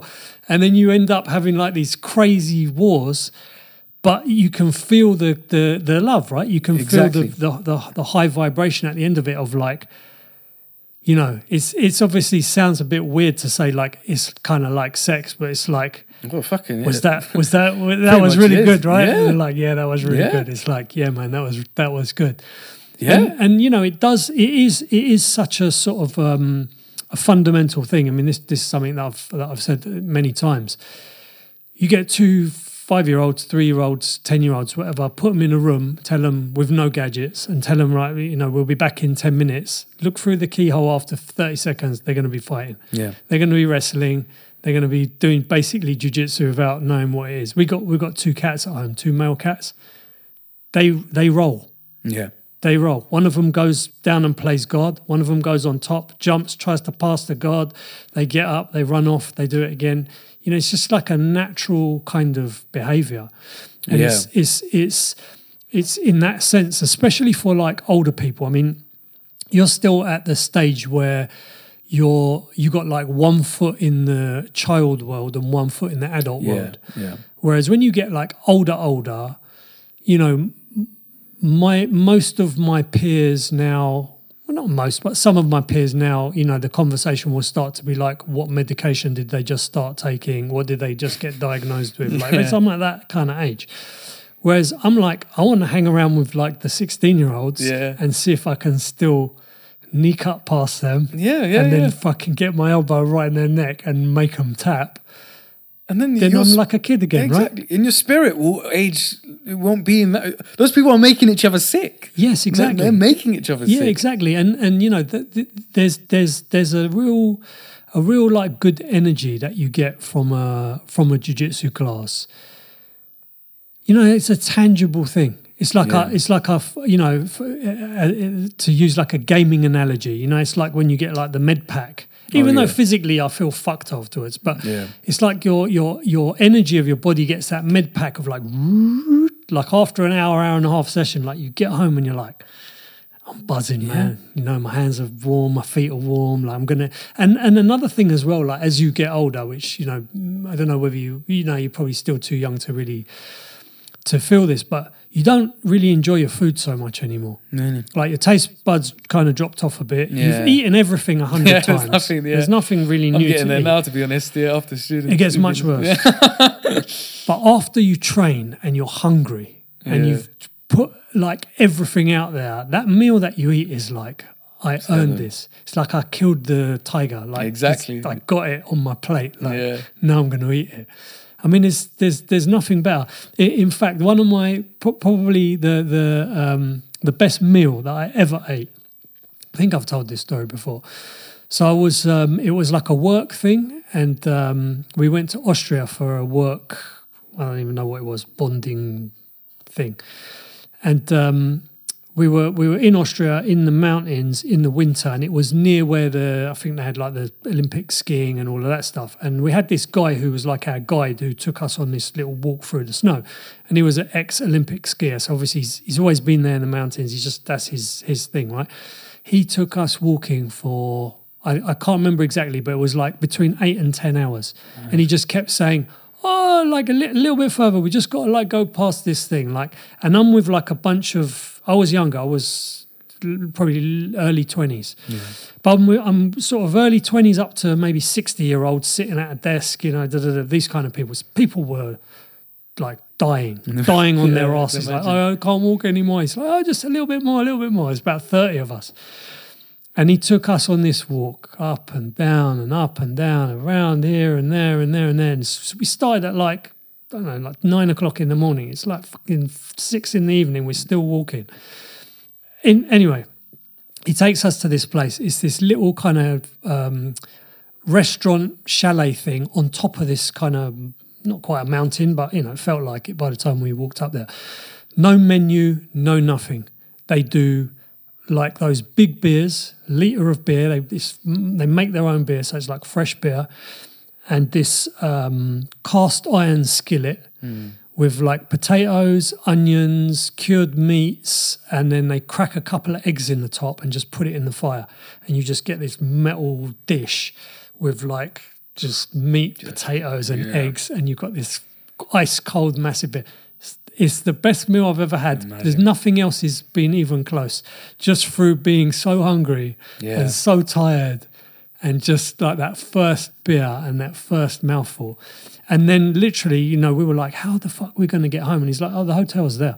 He's just been taking us like, because Yeah. he was like, someone might actually die, right? so we yeah, need to yeah. stay close to the hotel. So he'd just been taking us a mile that way, mile that way, mile here, but just going around in circles and then up this thing. And he said, like, the, look out the back windows. Look out! Oh yeah, there's a there's a hotel Lovely. down the hill and go back. But I mean, it's it, you know earning that earning that reward, earning that Yeah. that that meal, that food. You know, a bit like again coming back to to movies and performance and stories and stuff. Is like people don't want to earn their reward anymore. Yeah. You know, like like um, probably maybe maybe one of the best um, examples. In, in fact, I, th- I think probably who who's who's the best one who did it was Steven Spielberg. But like with Jaws and with Jurassic Park, you know, you don't really see the monster till like halfway through the film. Yeah. I mean, Jaws, you don't see it properly until the end. You you see little, little bit, little bit, little tooth, a little the fin comes out of the water, but you're still waiting to see the, the shark. And you mm. know, even with Jurassic Park, is like you see just an eye at the beginning, so you know, okay, there's something. And then when they get to the island, you see the the, the big dinosaur that kind of eats the leaves, and you're like, oh man, amazing them. Yeah. I remember seeing that in the cinema, and I, was, I went and saw it on my own, and I and I didn't even know what it was about. And I remember when I saw that, I was like, "Oh my god, they made dinosaurs!" but then it's not until the T Rex, which is like what an hour and twenty Yeah. in when they're at night and it comes out, and even then, you got to wait a, a minute and a half. You know something's going to happen because the cars break down, and then you hear something in the trees, and then mm. there's that fucking goat, and then there's no goat, and then you're like, something's coming. Yeah. You know, but it's so much more because you got to earn it. You got to invest in oh, shit. What's happening? What's what's it going to look like? I said, What color is it going to be? You know, it's going to have big hands, little hands. You know, and and we just we don't we don't really back to this kind of attention span thing Yeah. We people just don't kind of in, invest in that stuff anymore. They just want like the you know like these podcasts, right? They're like two hours long, hour and say an hour and a half to two and a half hours long, and like a a, a really good one will be maybe two thousand people will, will watch it and listen to it, and a and a not good one will be like fifty people or hmm. hundred people, because people are like, bro, it's two hours. Yeah. I'm like, yeah, but this I want to have proper conversations. Yeah. I don't want to make like reels and shorts and little, you know, five second little jazzy funny things where I get out of my car and then I dance and fall over. Like Yeah. that, that doesn't. What does that do? That just stops you from investing your time in in anything. We did a, we did an episode the other week. I uh, one I just released last week about Bitcoin. I don't know if you're a crypto Bitcoin person No, not much. No. but about um, that Bitcoin, like digital gold as a form of money, it, it has a very uh, high time preference. In in so far as it, f- it you're doing something now, so that you have better options in the future. And you know the analogy that I was making is that Bitcoin is the jujitsu of money. There's the uh, uh, Bit, Bit- Bitcoin. Yeah, Bitcoin is a jujitsu of money. There's there's a lot of similarities conceptually between them in terms of jujitsu. Exactly the same. It's a very high time preference. Yeah. Even though there's things along the way that you enjoy, it's hard. It's hard. You get beaten up over and over and over and over again. You get injured. You you know you times when you don't want to train. You this and that and the other, and then you just got to keep going and keep going and keep going and keep going. And and it's not even for me like getting a black belt. I think when you when you go like from white to blue belt, it's awesome. Like it's it's a blue belt. But but I'm on my purple belt now, and like I've I've said this a number of times. I don't give a shit anymore about getting a brown belt or a black Yeah. belt. I would like to have the experience and the skills and the mat time of being a black belt. Like that, I've just kept going Yeah. and learning and getting better and refining and practicing and figuring out problems and solving riddles and learning my body to do things I don't even know what it's doing. And that I want. But the belt becomes like it's not really a thing. Yeah. It's just you turn up on the mat and you and you go and train. And and again, you know, hopefully jujitsu people in that sense are are like high time preference people who will sit and watch a two hour movie, a three hour movie, Mm-hmm. listen to a podcast because they understand on a on a fundamental level, like that's how you grow by investing time and energy and effort into doing something that's not instant gratification and you got to work for it. But man, it tastes better Yeah. afterwards. I mean, that's you know, that's that's that's the the the, power in in that sense of jujitsu. You know, apart from the dealing with difficult situations and going again, you know, it just teaches you just be consistent. Like Yeah. just you got you just got to go and go and go and go and go. You know, we, we even on that episode, you know, I, I kind of um, one of the one of the things, one of the kind of concepts with sound money is like, or, or even with with with like good assets, is like, how long should you hold them for? Forever. Like if you have if you have a Picasso painting, you the the the how long should I hold it? Time is hold it forever. What are you gonna what are you gonna swap it for? Maybe you swap it for another Picasso, Yeah. but you're going to swap it for some shit that you is less, less than that thing, you know. And and, and um, Smith, who was on, you know, he was saying like, when when would you sell Bitcoin? And I'm like, it's the same like, when would I stop doing jujitsu? Like when mm. I can't do it anymore. Otherwise, like, there's no time I'm going to stop it. I'm not going to be like, oh, I got first degree black belt. I'm not going to train anymore. It's like, no, the day when I'm like, no, I can't get out of bed anymore. I can't walk. My back's gone, and I can't train. And I don't train anymore. yeah. But but until then, you just keep going. Yeah, I've never, I've never dabbled in because I've never just had the enough money. Well, apparently you can start with like little money of like investing in assets and I mean, with with with Bitcoin particularly, with with cryptocurrencies, with Bitcoin particularly, I mean, you can buy a pound. You can buy a pound. You can buy Yeah. five pounds. You can buy twenty pounds. But there's a there's a guy. I'll send you. I'll send you some links, and I'll post the link up here if you're watching on YouTube. I'll put it in the show notes. There's a guy called Michael Saylor, who um, he's the CEO of a company called MicroStrategy. He's the longest standing CEO in the NASDAQ. So he's been the CEO of MicroStrategy, which has been a NASDAQ company for 23 years. He's the longest serving so Nas- the the um, tech stock. I think is the top hundred tech stocks in the US. Okay. So he's one of the top hundred tech companies, and he's the longest serving CEO within the Nasdaq. And he was a was a like Bitcoin is bullshit guy for a long time, and then he got kind of reintroduced to it. I think in 2020, and he he kind of realized this is something that's important. And he he's one of the best people to listen to about kind of the how powerful it is and economics and macro stuff but in a in a really interesting way. And um he was I was just again listening to something this morning. And he was saying that if you kind of understand where the value is going over the long term. So he's a he's a person who says the best time frame for holding you know value uh, is forever. Like you never sell it. You give it to your kids, they give it to their kids. I mean, this is how intergenerational wealth, Wealth happens, right? yeah. You buy property in Belgravia in the 1700s, you give it to your kids, they give it to their kids. Now these kids are trillionaires, right? Yeah. Because why? You didn't sell it for oh, loads of beer and a couple of cool holidays. And he's saying, he says, you know, this is this is kind of the time when you have the most reward in Bitcoin with the least amount of risk because it's been there now long enough that it's proven it ain't going anywhere. But the institutions and the older people have still not understood what it is yet. So all the money is still sitting on the sidelines. And he said, you know, if you look at the at the the the mathematics and the mechanics of it, in 30 years' time, Bitcoin at the moment's at $37,000 for a Bitcoin. He says it's probably 10 to 15 million dollars a coin over the next 30 to 50 years.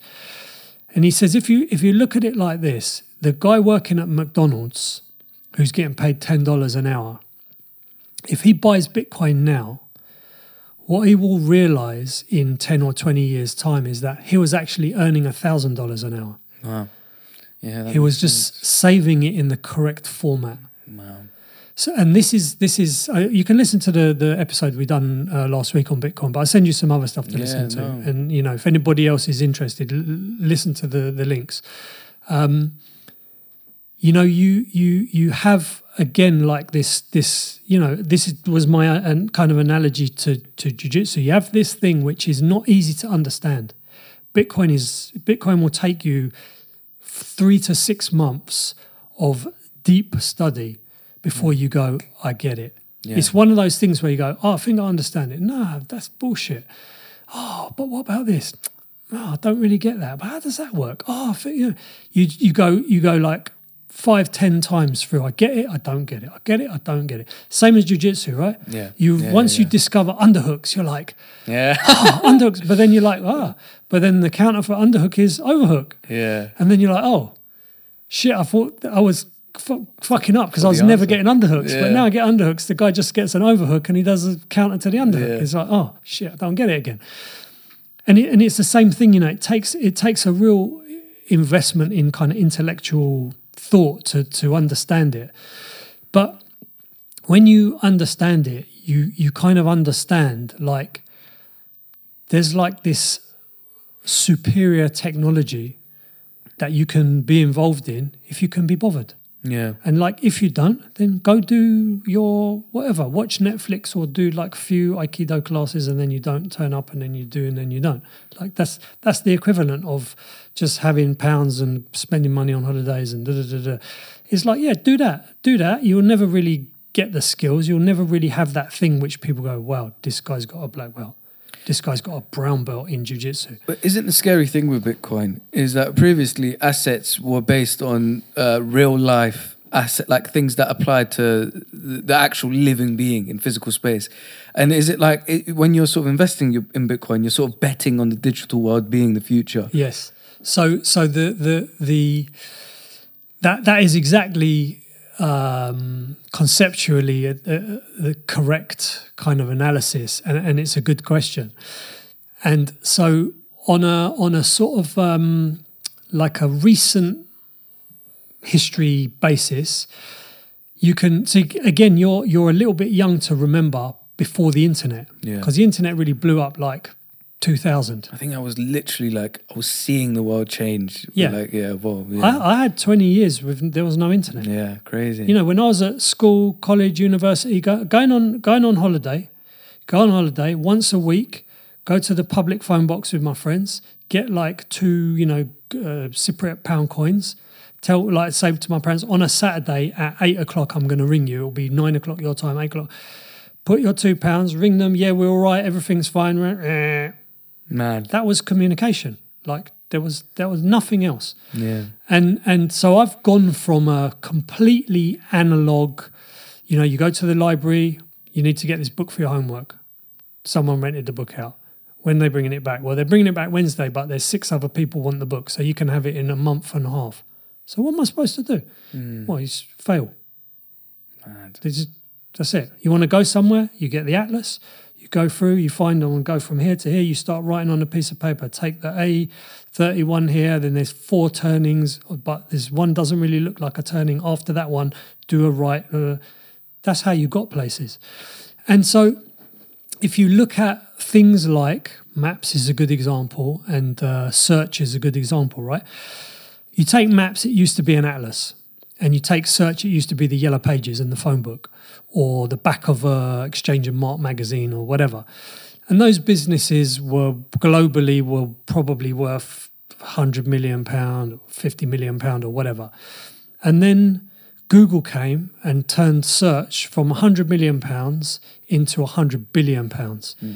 And maps turned the atlas from 25 million pounds into 100 billion pounds. And so the the digitization of physical stuff generally increases its value by a thousandfold or a hundred thousandfold. So another another good example is music. LPs, tapes, records, CDs. Yeah, Apple was Apple got bailed out, I think, twice by Microsoft. They went bankrupt twice, and Bill Gates was like, "Here's some money. Apple's a cool little company. Have some money." And then what did they make? iPod. Man. digital music, and they fucking exploded. They went up, the share price went up a thousand times because they took physical music and they digitized it. So, this kind of idea of you take a physical thing and you make it virtual and then it's not real anymore, this is the, r- the wrong way round that you should look at things.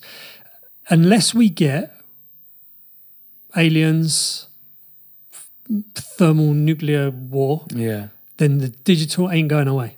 Yeah. Okay, you either we either go Mad Max slash dinosaurs, which let me let me let me put another one out there, people. Dinosaurs weren't real. Yeah. But- oh shit. But, oh but shit. That's heavy. yeah, but but we go Mad Max dinosaurs, Yeah. or we don't. Yeah. And if we don't, everything's going to get digitalized.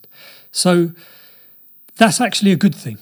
Di- Yeah. digitizing money is a great thing. Why? Because it removes all the shit that's happened over the last hundred years. You know, why is there so much credit card fraud? Mm. Because the money we use in the banking system, the credit card system, is not designed for the internet. It's designed for going to Woolworths and buying pick and mix and a CD. yeah. It's not not designed that you just go and tap your number and wish. No, that's why there's so much fraud because it wasn't made for that. So so that's this is the kind of the, the modern example, right? Of of of digitizing businesses that 20 years ago were analog and now they're digital and they they've gone up massively in value. But the the longer time frame example, which I talked about on this other episode, which I stole from Michael Saylor, is um, sea power and ships. So ships and sea power was what determined who runs the world for the last how how long does history go? Five thousand years. The last five thousand years, who had the best ships? That's the boss. Because you can carry more soldiers, more food, more weapons further away and go and fuck more people up, and then you're the king. Yeah. That's what it was, right? Up until I don't know the beginning of the 1900s, end of the 1800s, beginning, wooden ships. Who makes the best wooden ship is the king of earth. And then someone made steel, and they were like, hmm. Sayonara. "I wonder if we can make a ship out of steel." Yeah. And then guess what? Guess what happened to wooden ships? You had nothing. Yeah. Gone, right? Yeah. finito. And as Michael Saylor says, do you think we're going back to wooden ships? No. We're not. Unless we go Mad Max world and it's easier to make a wooden boat again than it is to make a steel boat, are we going back to wooden boats? We're not. And we actually very quickly went from steel ships to air power. Sea power went to air power in Yeah. 30 years, and now it's who's got the best air force fucks everyone up. And now it's probably just who's got the best intercontinental missiles Yeah. fucks everyone up. We're not going back to wooden boats. So you can have something which is the dominant technology for 5,000 years. But once it goes, it goes. Once you you see this is the thing with with uh, Bitcoin that on a, on a on a deeper level on a on a kind of a esoteric level that people will talk about that Bitcoin was discovered. It wasn't made. It was the maths and the way to do it was always there in the universe. We just discovered something. The same like we discovered fire. We didn't make fire. Fire, the physics of fire is always the physics of fire. We just discovered it. Yeah. We discovered the wheel. Once you made the wheel, that's the wheel. You, Yeah. you can't make a better wheel.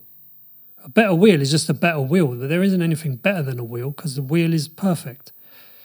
Yeah, no, Joe Rogan talks about that all the time. The evolution of technology is actually it's, it's an evolution of we're just like um, facilitating the evolution Yes. of something that is beyond us. Yes, yeah. exactly. This is is is kind of the universal energy, right? And it Yeah. just you know, universe wants novelty, and universe, you know, again, it depends on your on your sort of um, religious, philosophical, theosophical beliefs, but God, universe, whatever, is fucking bored Yeah, by the nature of God.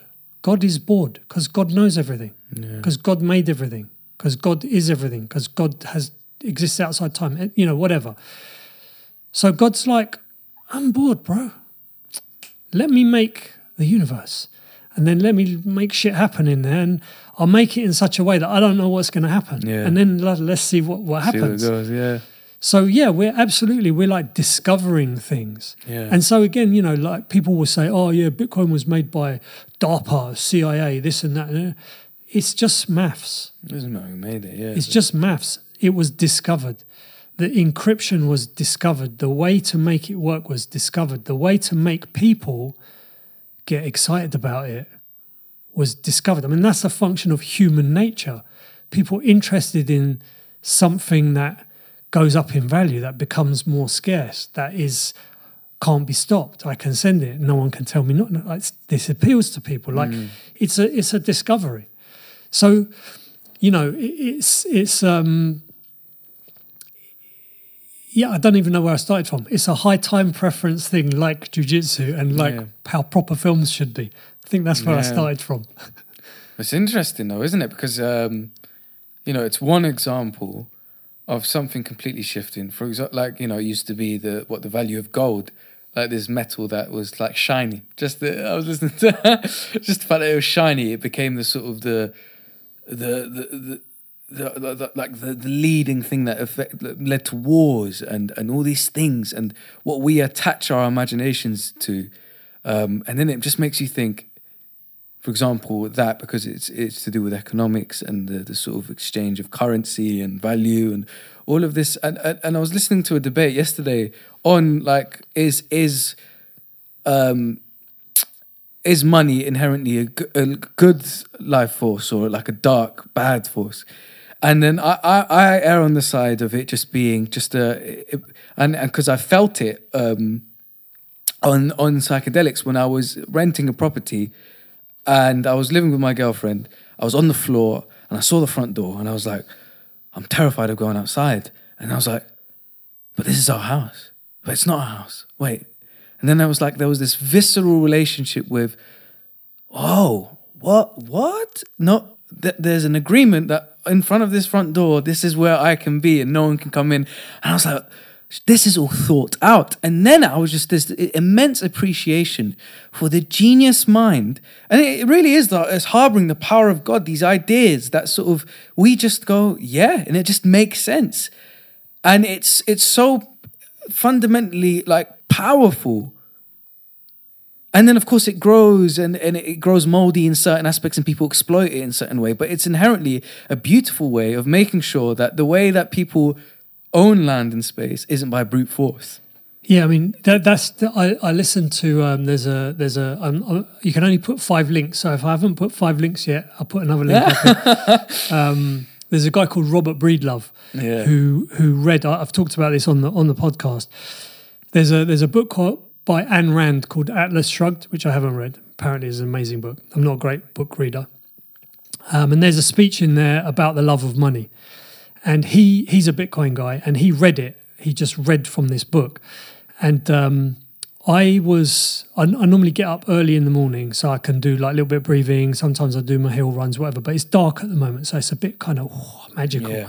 And I don't put the lights on, and um, so I did. I did my breathing. I done my hill runs, whatever. I was sitting down. I had a cup of tea, and I put the laptop open, and this popped up on my YouTube, and I was like, "Oh, cool, Robert Breedlove. I love, I I like this guy." And I and I was like, "Oh, Atlas Shrugged. Like I've heard of this book, but I never read it. Let me let me become more intelligent this morning."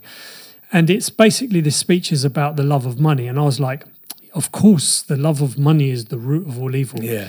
And then I listened to this. I listened to it three times. I was late for work that day, a little bit late for work. So I listened to it and I listened to it again and I listened to it again. I was like, this is so powerful.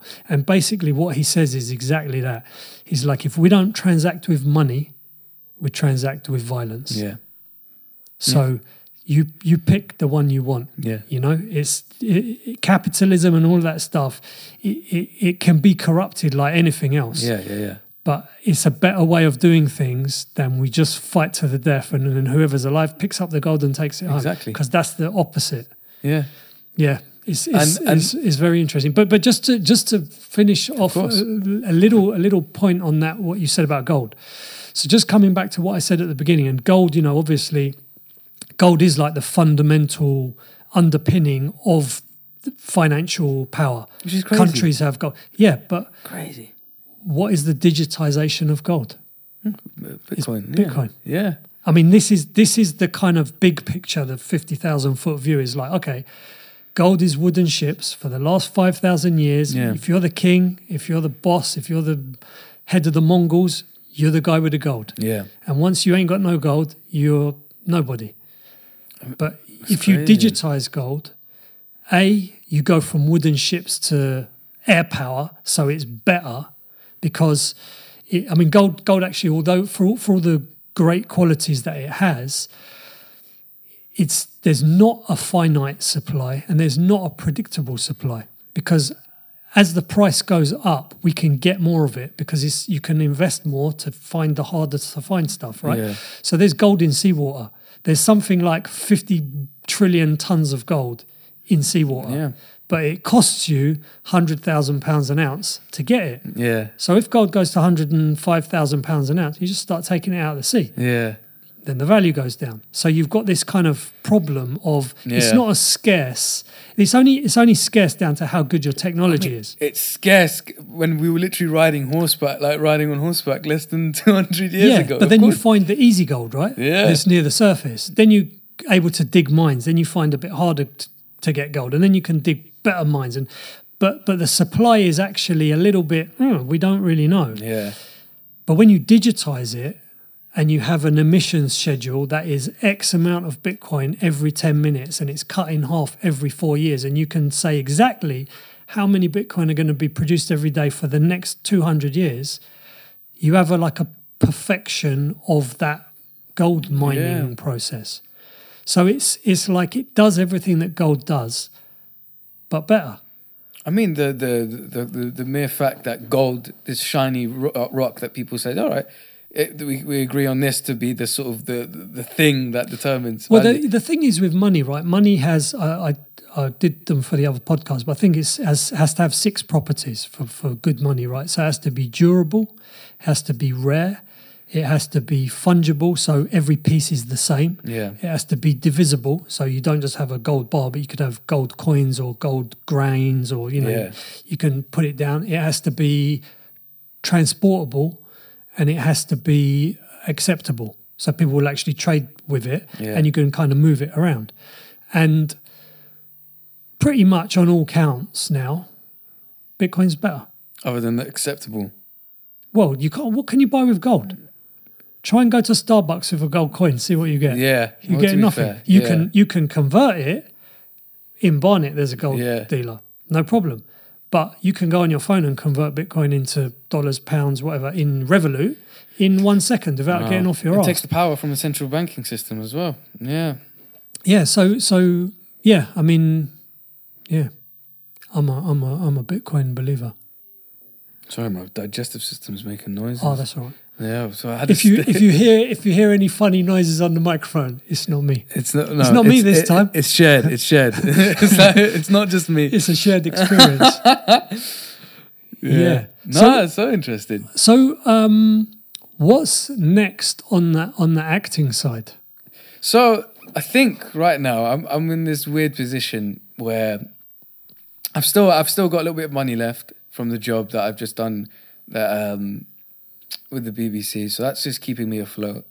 Um, and I bought all my toys like the bike and I bought um, a camera and stuff like that. So I've got I've, I've got quite decent kit to be creative um, in my own right. Um, I've got soft I've got the software um, and I've got a camera. I've got a microphone. Uh, and I'm doing, I'm just doing the tapes, and I, I'm just sort of applying, sort of cashing in on my investment of time um, into acting um, as much as I can.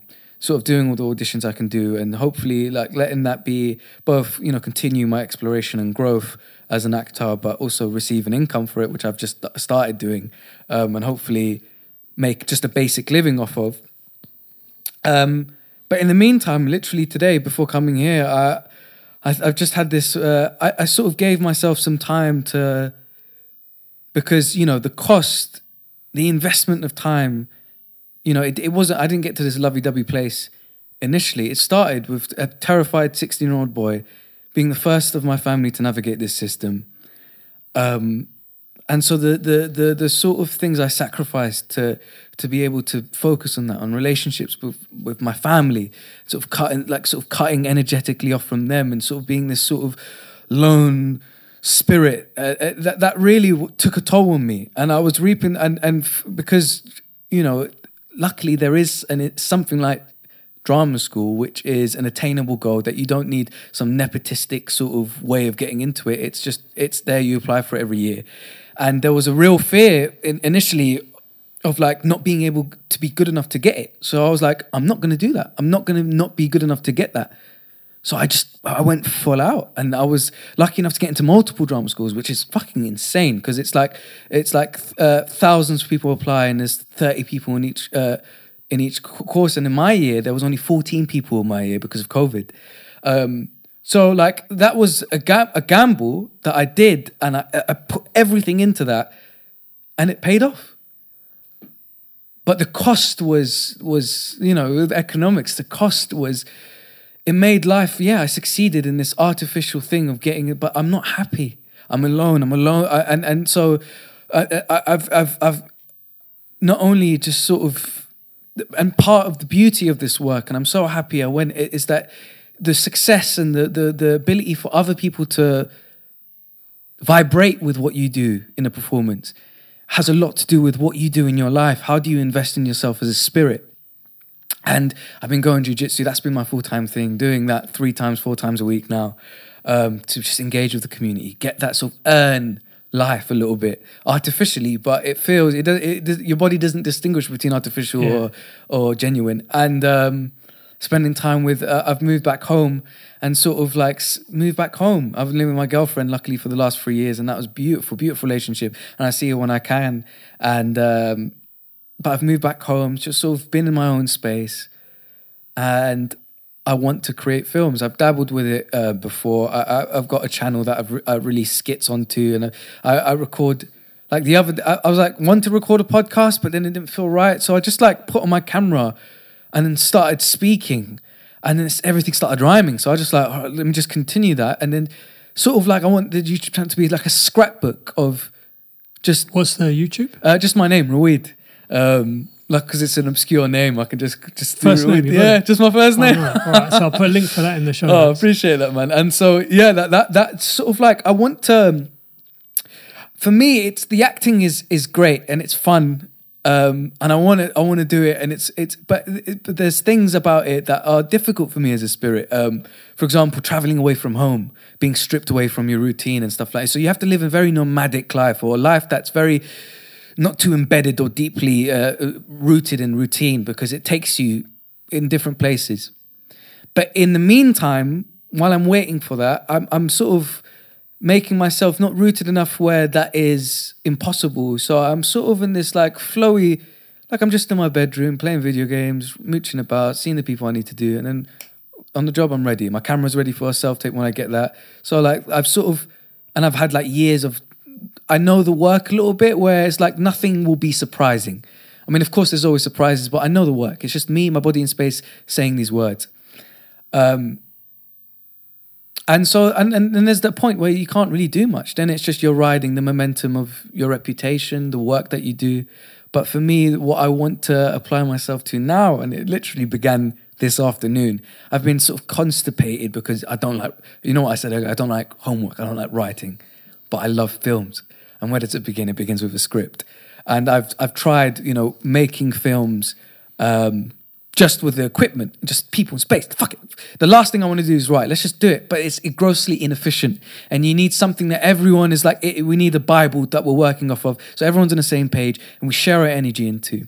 So I'm applying myself to yeah. Finally, using Final Draft that I've So paid. have you have you started writing a script? Yeah, I've started writing a script. Um, Can you have you got an elevator pitch? uh, yeah, I do. so on. basically, as we were speaking about before, like films, um, there's there's a mistrust, and as an actor, that uh, of, you know, sort of studying what it is live in performance, being the the sort of putting myself at stake, and and taking different scripts, doing classical scripts like Shakespeare and stuff like that.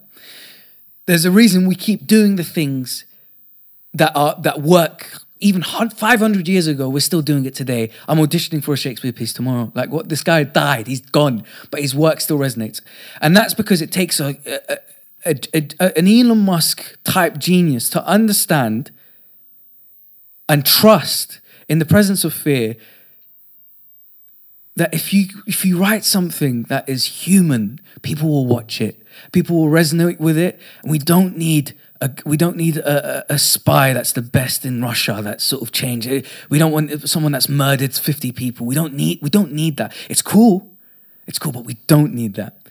And so to apply yourself and bet on just just the, the value of people and fear and love and the complexity of how, that is something that I would love to I complain about when I watch stuff and like when I watch plays and I watch stuff and it's it's either ridden with a political message that's just complete nonsense and then the people that are the actors become pawns for they become propaganda pieces. And i go this this is not creativity. And theater is plagued with that.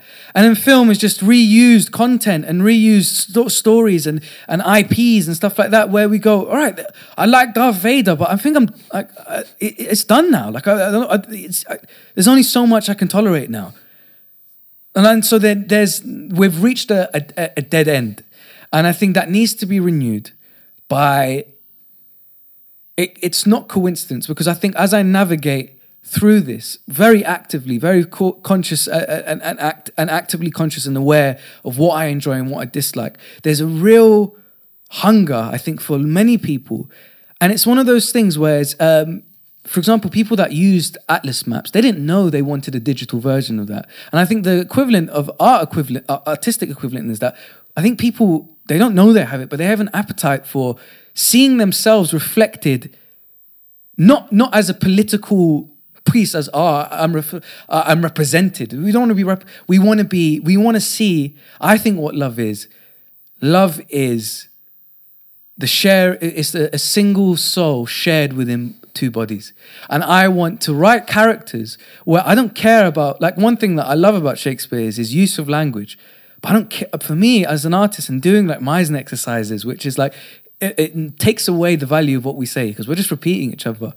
It's it's honing in in what, what is two bodies in space, three bodies in space. What is love? What is jealousy? What all those things, and just exploring that by people being people in the mundane, and I'm flirting with that, and I want it to be absurd. I want to push the the because I think the world is a lot weirder than we think it is, and there's so many weird situations that happen, and so many we, like there's so many rooms. Just think of how many rooms there are, different people, different relationships, and the funkiest shit that happen. And I want, I want to, I want to bring light to that. I don't want it to be a sexy actor that that who wins over the woman or beats the hero. Like those those tropes, I think we're bored of.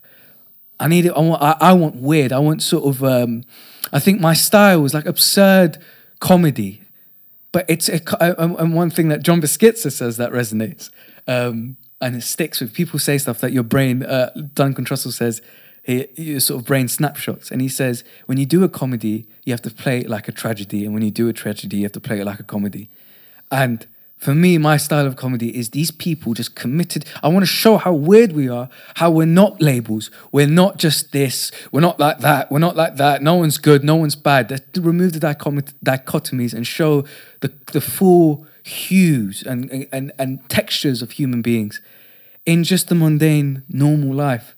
And and like Shawshank Redemption, I would love for my films to not be shot in studios, to be shot in places because not only do people have a wealth of uh, information that they carry in them, just just in them being them.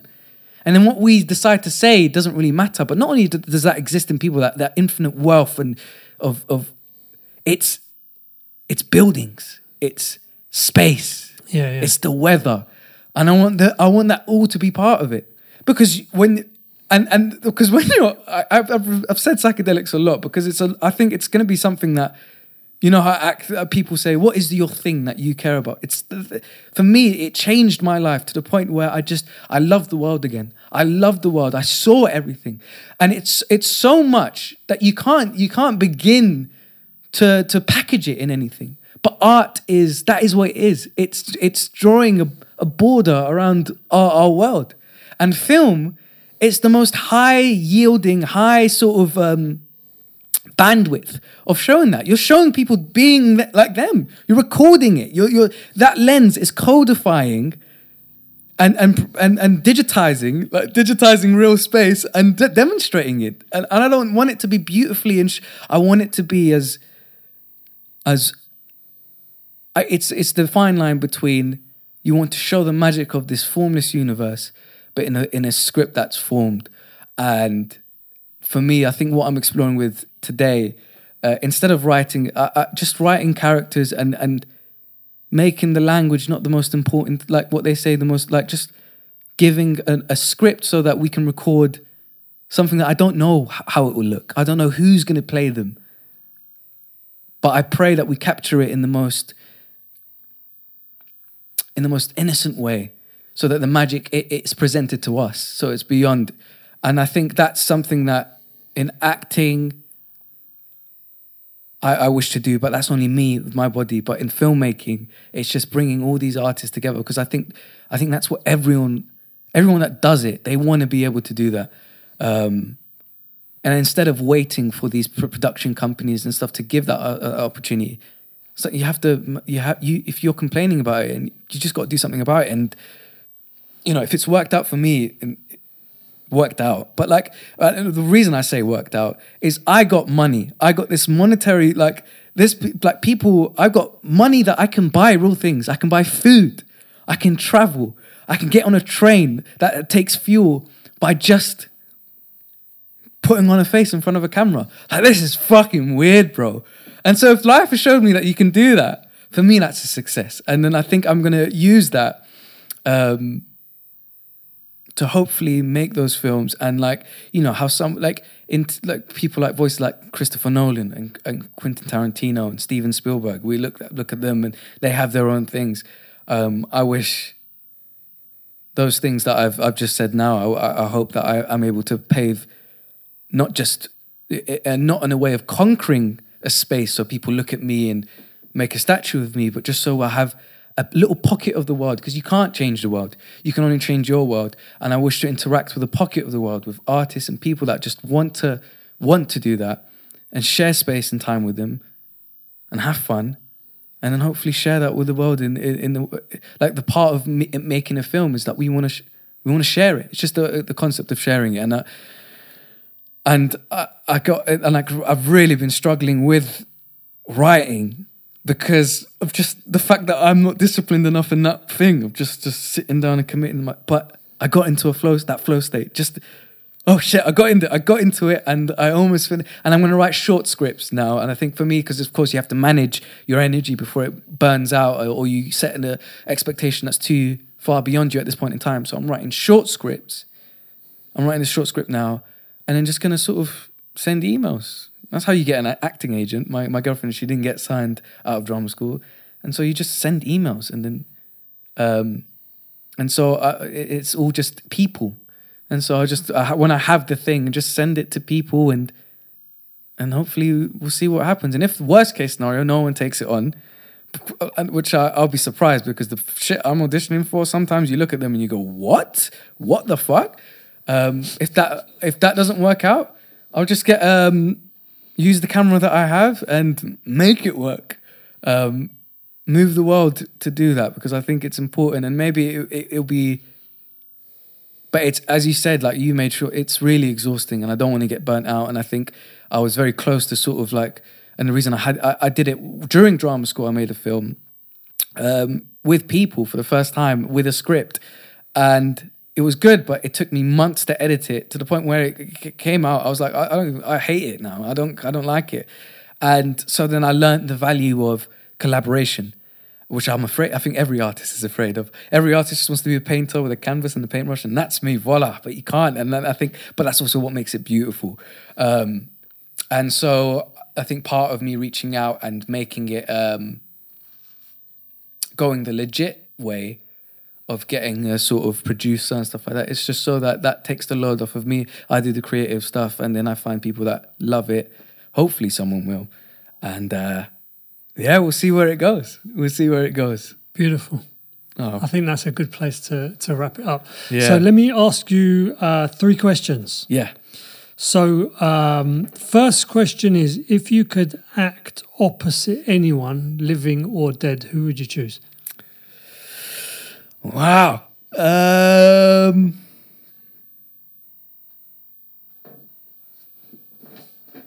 it's just picking one, is it? I think it would be. It's gonna be one of those ones where I'm cycling home and I go, "Fuck! Why did I think of him?" Uh, it's. I think it's gonna.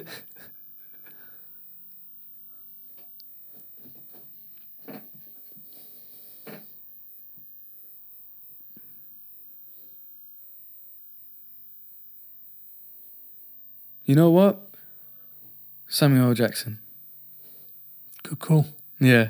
Good call. Okay, second question, my, my more familiar questions. Second question is if you were trapped in a TV show for a month, Yeah. what would you choose? I would love the. I don't know what if uh, the actual like a desert island one or like where, where you're stranded or like the Bear Grylls one in like nature. I think that would be Okay, nice. yeah Away from people.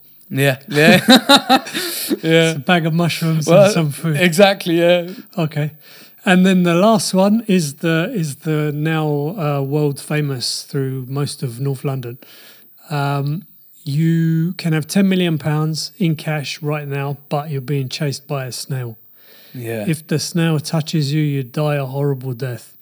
The snail cannot be stopped. The snail cannot be killed. The snail knows where you are at all times, and it has only one purpose, which is to get to you. Would you take the money? no. Because the, the that that money, uh, it's, it's it's what we went to said earlier. At what cost? And fear, fear, it ruins a life. Okay.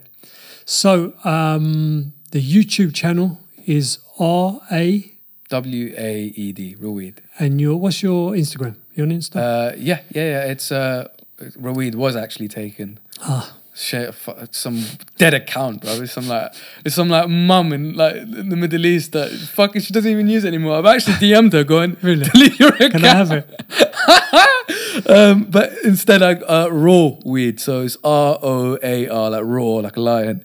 Um, W A E D. And are you on other social media? Those are the main ones. Those are the main ones. I mean, I've got a Twitter account. I don't really uh, X now, but I don't actually use that. Um, Yeah. Cool. So so Yeah. shorts and movie stuff on the YouTube and everything else on the yeah, Insta. yeah, yeah, yeah, Yeah, cool. yeah. Thank you very much for coming in. Thank you It's been a great me. conversation. It's been lovely, man. Thank yeah, I didn't So I didn't know what we were going to talk about. Yeah. I, had the feeling it would be it would be fun. It was fun. Oh, I that's good. enjoyed it. I hope you enjoyed it. I enjoyed it so much, man. And uh, yeah, thank you guys for listening. Um, I know everyone's time is valuable. Uh, we've been a good couple of hours, so I think if you stayed with us all the way through, I appreciate you. I appreciate your time, your Yes. attention. Hope you got something from it. Uh, reach out to me, to to us. Um, check out the YouTube and the Insta. Um, our Instagram obviously is White Basement Pod. Uh, you can find the uh, the podcast everywhere: Spotify, Amazon, Google, etc. And on the YouTube channel, make sure you're subscribed on YouTube. Put a new episode out every Tuesday at 5 a.m.